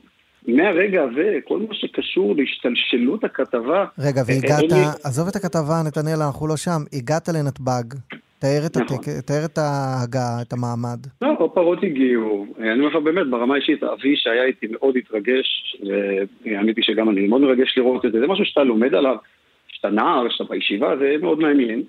אה, ואז היה שם איזה טקס מאולתר. אגב, אני לא ידעתי שיש שם טקס. אני גם לא ביקשתי לדבר, פתאום הפתיעו אותי לדבר, לא הייתי לבוש. של מי הפרויקט הזה? אני אומר לך בכנות, אני לא יודע. אתה לא יודע. זה לא, לא קשור זה לא אליך. שאני- אתה לא יודע כמה לא. כסף זה עלה לנו. אני לא קשור לזה. אתה לא קשור. נקלעת לסיטואציה. לא, משרד ירושלים ומורשת בזמנו לא השקיע כסף בדבר הזה.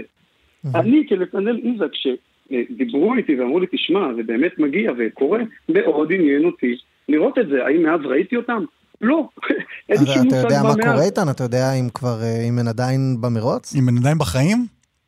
אין לי מושג, זה בדיוק העניין. אני כאדם פרטי רציתי לבוא ולראות את זה. אני חושב שזה דבר בעיניי, כי בהשקפת עולמי זה מאוד מרגש. תראה, אני... אבל הראו שם, תקן אותי אם אני טועה, הראו שם בכתבה שאתה אה, רשום בהזמנה לטקס כנושא דברים. תקשיב, זה דבר מדהים.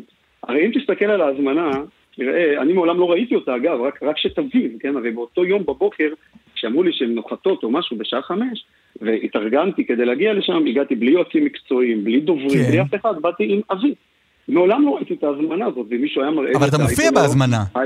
אולי הוציאו עם נבואה חודשה אתה רואה, גם. אבל... לא, אתה רואה ש... לא, הפוך. הם לא יכלו להוציא את ההזמנה יום לפני או יומיים או לתאם אותה. אתה רואה בהזמנה שאין לוגו של המשרד. אתה רואה שבהזמנה הזאת זה מישהו שעשה איזה פורמט ורשם את השם. אגב, התקשרתי אבל למה אתה מופיע, אז רגע, למה אתה מופיע בהזמנה כנושא דברים? אבל תקשיב, יש עשרות הזמנות ששמי מופיע, ויש עשרות, יש מקומות שהשם שלי מופיע. בלי ואני שאתה לא מגיע? אני יכול לשלוח לך אם אתה רוצה עד סוף השידור, להיכנס לארכיון ואשלח לך, יש לא זה, זה-. זה לא מכעיס אני- אותך? אני, אם יגידו... אז אני רוצה להגיד לך... עזוב, אני בש-. בשם, כחבר של עקיבא נוביק, אני אומר לך, שאם יגידו שעקיבא נוביק נואם איפשהו ולא יודע מזה, וסתם משתמשים בשם שלו, אני כחבר שלו הייתי כועס מאוד. אבל הנה, אני מסביר, זה לא הזמנה, אני לא ראיתי את ההזמנה הזאת, אתה חייב להבין, עד השבוע. אין לי מושג שהייתה הזמנה כזאת, או הורדת על גלי היתר, לא הסתרתי מעולם שהייתי בנתב"ג. אגב, למה אתה לא מתבייש בזה כל כך? נתנאל, אני לא תגיד, מתבייש, זה כן, בדיוק אני העניין. נאמתי. אז- הרי הם לא, הם לא, זאת לא הייתה נבואה. אבל הוא לא נאם. כנראה ידעו שתבוא. לא, בטח שדיברתי, חד משמעית. באותו בוקר אמרתי לו, תשמע, אני מגיע, באזור הצהריים הם וידאו איתי שאני מגיע. אמרתי להם, ודאי שאני אה, אז מגיע. כן ואני מגיע נאמת. עם- ואני מגיע, אני אומר אבל, נאמתי ודאי, זה שהוציאו הזמנה עם השם שלי. אני לא ראיתי את ההזמנה, לא אישרתי אותה. אז לא באת כאיש פרטי, אז כן. נאמת. אני קצת מבולבל כבר. אבל אני אומר, נאמתי, לא הסתרתי לרגע שנאמתי, אין לי מה כן. להסתיר בזה. אגב, מה זה נאמתי? לא יודע כמה זמן דיברתי, אני לא זוכר, אבל זה היה כזה, תוך כדי האירוע כמשהו מותר, לא תכננתי. לדבר. אתה לא אומר, באתי כאיש. התקשרו אליי כאיש פרטי, באתי כאיש פרטי כי אני סקרן, אבא שלי נורא כן. התרגש, כן. ונאמתי באירוע. כן, תקשיב, זה בדיוק מה שהיה. ודאי שאמרו, רגע, מגיע מנכ"ל משרד, בוא תדבר. לא, לא ידעתי שאני עתיד לדבר, לא הכנתי שום דבר כתוב, לא נקודות, לא נאום. דיברתי מתוך התרגשות, אני לא מסתיר את זה. אוקיי. אבל זה שהייתה הזמנה, נו באמת, אז הייתה הזמנה בלי לוגו של משרד ירושלים ומורשת קהילות תיאמו איתנו את, ה, את, ה, את ההזמנה הזאת והוציאו אותה בלי שאני יודע, יש כאלה עשרות, עשרות. בשנה. בסדר גמור, נתנאל איזק, מנכ"ל משרד המורשת, תודה רבה אגב, שדיברת רגע, אני איתנו. רוצה להגיד עוד משפט ברשותכם, כבר העליתם אותי לשידור. אנחנו מתעסקים במשרד המורשת בכל כך הרבה תחומים, בכל כך הרבה גורמים, ומה לעשות, המורשת של העם היהודי יש בה מהתורה, מהתנ"ך, מבית שני ואפילו בית שלישי שאנחנו מתעסקים בו המון, זה נושא שמאחד בסוף את כולם. אין לי מעבר למה שתואר בכתבה שום קשר לשום דבר, באמת, ממש כלום ושום דבר. לי שנ- נ- נשאר חלוקים, האם הפרה האדומה אה, והאפר שלה שזורקים על זה, זה לא קשור אליי כבר. לא, לא, בסדר, אבל זה היה... טוב, נתנאל לא איזק, קשור תודה רבה. יכולה להיות- מחלוקת על זה, היא לא קשורה תודה אליי. רבה, כבן נתנאל איזק. שתזכה תודה. לעלות בטהרה. תודה, להתראות. אנחנו מכאן אה, לנושא אחר לחלוטין. לא יודע איך לעשות את הקישור בין הר הבית לאייטם הבא, אולי אתה יכול אה, לנסות. האם אה, סיפור על העתן של אה, הפרות האדומות לארץ הקודש אה, יופיע בסרט הוליוודי בעתיד? ואם כן, האם שביתת התסריטאים תמנע את העלאתו? לאקרנים? האם יזום מהאפר שלה על התסריטאים ששובתים, ובכך אה, יפשירו את השביתה? מחאה אה, גדולה של שחקנים בארצות הברית. טקס האמי נדחה. רוני מרחבי, היא שחקנית, היא בכירה בשח"ם, ארגון השחקנים והשחקניות בישראל. בוקר טוב, רוני. בוקר אור, מה שלומכם? אנחנו שומעים על השביתה בארצות הברית. כן. אה, ספרי קודם כל על, אה, על מה זה, למי שפספס. אוקיי, אז קודם כל אני אחדד את מה שאתם אמרתם. שביתת התסריטאים התחילה לפני חודשיים בערך, אה, ולפני משהו כמו שבועיים, בעצם גם איגוד השחקנים, אה, אחד מאיגודי השחקנים האמריקאים, סאג אפטרה, החליט שהוא אה, מש- מצטרף לשביתה משלו, אחרי שגם אה, משא ומתן שהאיגוד ניהל מול כל האולפנים הגדולים בארצות הברית, בעצם הגיע למבוי סתום, אחרי הארכה למשא ומתן, ולכן הם החליטו שהם יוצאים לשביתה. סלע המחלוקת. סלע המחלוקת זה כמה נושאים. קודם כל, הדבר המובן מאליו זה שכר, שלא השתנה כבר הרבה מאוד זמן, בעוד שכמובן שהאולפנים היום, בעיקר מאז שנכנסו לחיינו כל אה, שיטות הסטרימינג וכל אה, גופי הסטרימינג, אמזון, אפל, אה, דיסני פלוס, בעצם כל האולפנים מגדילים מאוד מאוד את ההכנסות שלהם, וזה לא בא לידי ביטוי בשום אופן בשכר ששחקנים אבל זה מקבלים. לא שוק חופשי קפיטליסטי אמריקאי שבו תסריטאי יקבל על פי כמה רוצים אותו באולפנים? זה שוק חופשי ברמה מסוימת, אבל יש עדיין איגודים שקובעים מינימום. אה, האיגוד לעולם לא יקבע מקסימום, אבל האיגוד כן קובע מינימום שהוא, בעיני האיגוד לפחות, ומן הסתם החברים שלו, הוא המינימום ההכרחי בשביל שנוכל לבצע את העבודה שלנו על הצד הטוב ביותר. זה נושא אחד. נושא שני זה כמובן כל נושא ה-AI, שהוא עכשיו דיבור חם בערך בכל תחום אפשרי, גם אצלנו. אה, אז כמובן להסדיר את כל הנושא של ה-AI. תסבירי, מה צריך להסדיר? אני לא יודעת בדיוק להגיד לאן הדברים האלה הולכים, אבל אתם יודעים, שימוש בדמותך, בקולך, אה, שימוש בכלל בשחקנים, איך אנחנו מגנים על זה שלא מעלימים את המקצוע שלנו. בתיאטרון אמנם יהיה אולי קצת יותר קשה, אבל בטלוויזיה ובקולנוע, איך אתה בעצם לא מייצר כרגע תעשייה שלא יהיו בה בכלל אנשים אמיתיים.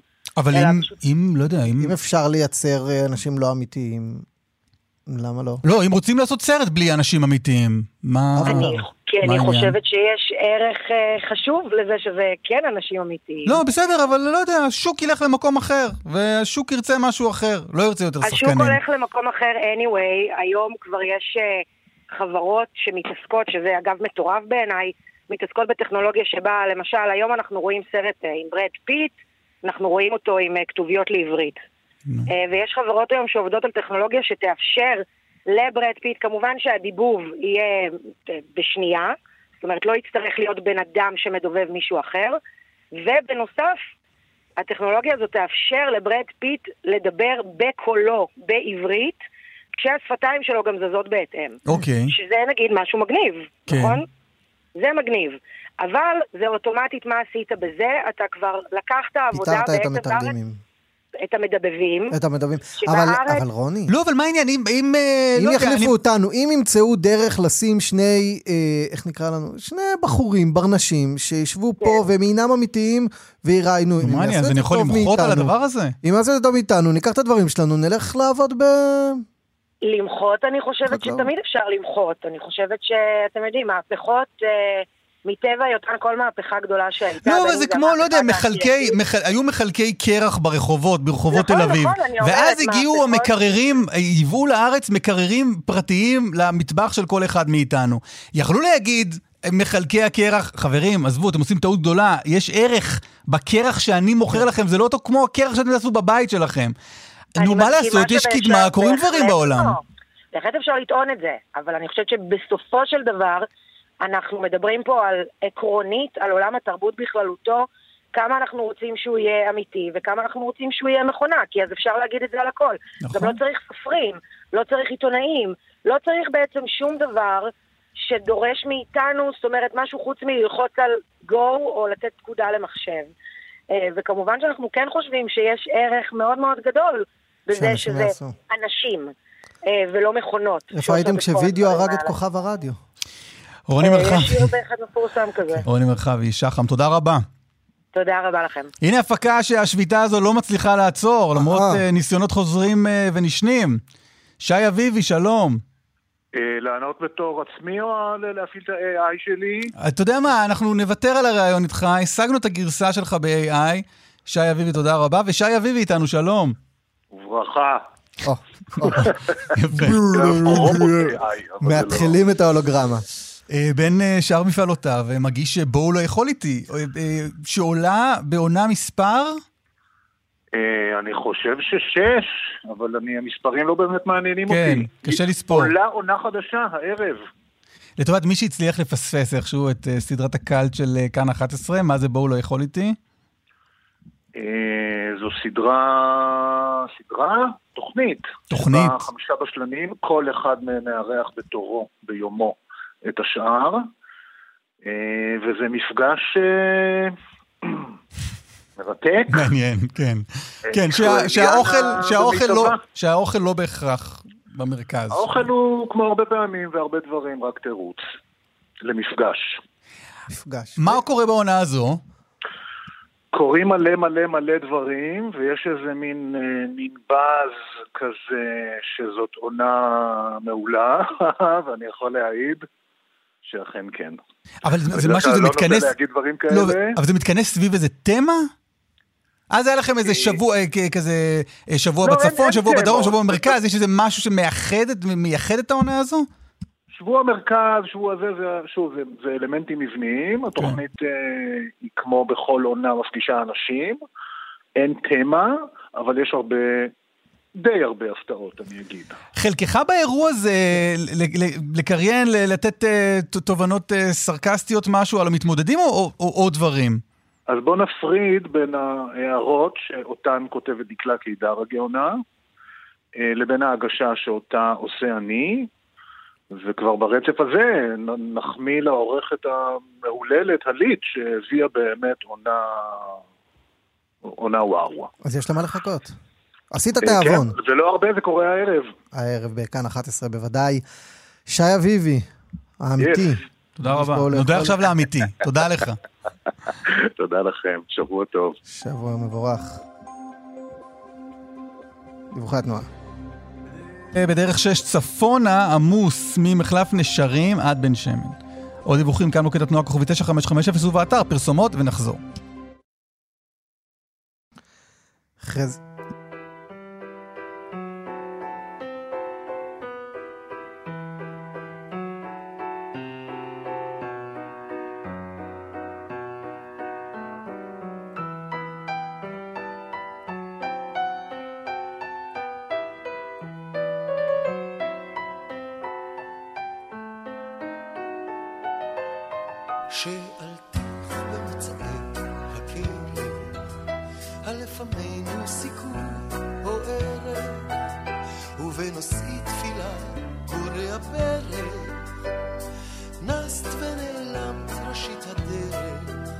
טוויסט מפתיע בפינתו של חזי עמיור אה, הבוקר. חזי יוצר אוסף ישראל בספרייה הלאומית.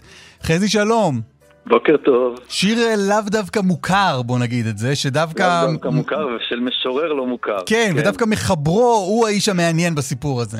נכון, נכון. זה מחווה, אנחנו נעשה היום מחווה מיוחדת למי שנולד השבוע לפני מאה שנה, וזה שמעון פרס.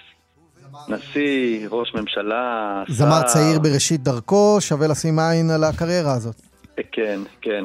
ובכל זאת היה כותב שירים אה, לעצמו בכל מיני הזדמנויות. אה, למגירה, ממש למגירה מה שנקרא, אבל מה שנקרא בפוליטיקה שאותה הוא מכיר טוב מאוד, היו גם דליפות. וקובי אושרת, אה, שהלחין גם את השיר הזה שלנו, אה, אפילו אסף את השירים האלה, והפיק אלבום שלם של שירים של אה, שמעון פרס, שביצעו אותם אה, כמה מהזמרים הבולטים, אה, הבולטים אצלנו. כאן זה יזהר כהן, שגם הוא היה מעריץ של שמעון פרס, שהלך איתו המון המון שנים, האמין בכל... רגע, מתי, מתי הופק השיר הזה? השיר הזה הופק ב-1993 אהה. לאלבום של, של יזהר כהן, לגעת במים לגעת ברוח, אבל הוא נכתב מוקדם יותר. אה, הוא, הוא נכתב כנראה אחרי ההפסד הצורב של אה, שמעון פרס בבחירות של 1988, שאחרי ההפסד גם במפלגה היו לו צרות צרורות. אה, ובנקודת השפל הזאת, אה, לפחות נכון, נכון לאותם שנים, זה היה אחד מרגעי השפל של הקריירה שלו. אה, הוא כתב את השיר הזה, אה, שהוא בעצם, מה שמיוחד כאן זה שמאחר שאנחנו מדברים על פוליטיקאי, פוליטיקאי ותיק ובכיר ומשופשף ביותר, אה, הוא ממש מציג פה את האני מאמין שלו שמוביל אותו כל חייו. זאת אומרת, אה, הוא גם, אנחנו יודעים, אופט, אופטימיות אינסופית, כן? גם ברגעים הכי קשים הוא, הוא אף פעם לא נשבר, אנחנו זוכרים את זה. הוא גם אומר, נשבעתי, לא תישבר אדם. כן. לא עיני צייד. צמא דם, אף לא נבד נואש ותם, הרי נשבעתי, לא תישבר אדם, וכי הנופל הוא זה שקם. נכון, נכון. הוא עבר אה, עליות ומורדות, אה, נקודות שפל, הוא כותב על לא התהום פה, ומצד שני הוא גם באמת הגיע לשיאים אה, כמו נשר שמגביה לעוף, ככה הוא כותב בשיר, ואפשר, אה, כל אחד אה, כמובן מחזיק בעמדתו על הדרך הפוליטית של שמעון פרס, אבל מנהיג זה מנהיג. ואין ספק שלחלום הוא ידע אה, יפה. יותר מכמעט כולם. מחווה ו- לפרס במלאת אה, 100 שנים להולדתו. זה נור, תודה רבה. פרס, זיכרונו לברכה. תודה לך.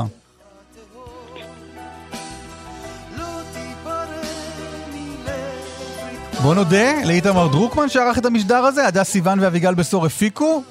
ליטל אטיאס ואריאל מור היו על הביצוע טכני, חגית אלחיאני בדיווחי התנועה. אחרינו סדר יום עם קרן נויבך. לדעתי אתה עם המיקרופון סגור, אתה הודית לכל האנשים האלה בלי שישמעו אותך. אה, אמרתי את זה לפרוטוקול. ממש, אפילו לא לפרוטוקול, הפרוטוקול לא שמע אפילו. אז תודה לך, אסף ליברמן. או, יפה, הנה, זה אמרת מיקרופון. פתוח. יפה. עקיבא נוביק, תודה רבה שבאת. לא, לא, תודה לך וניפגש.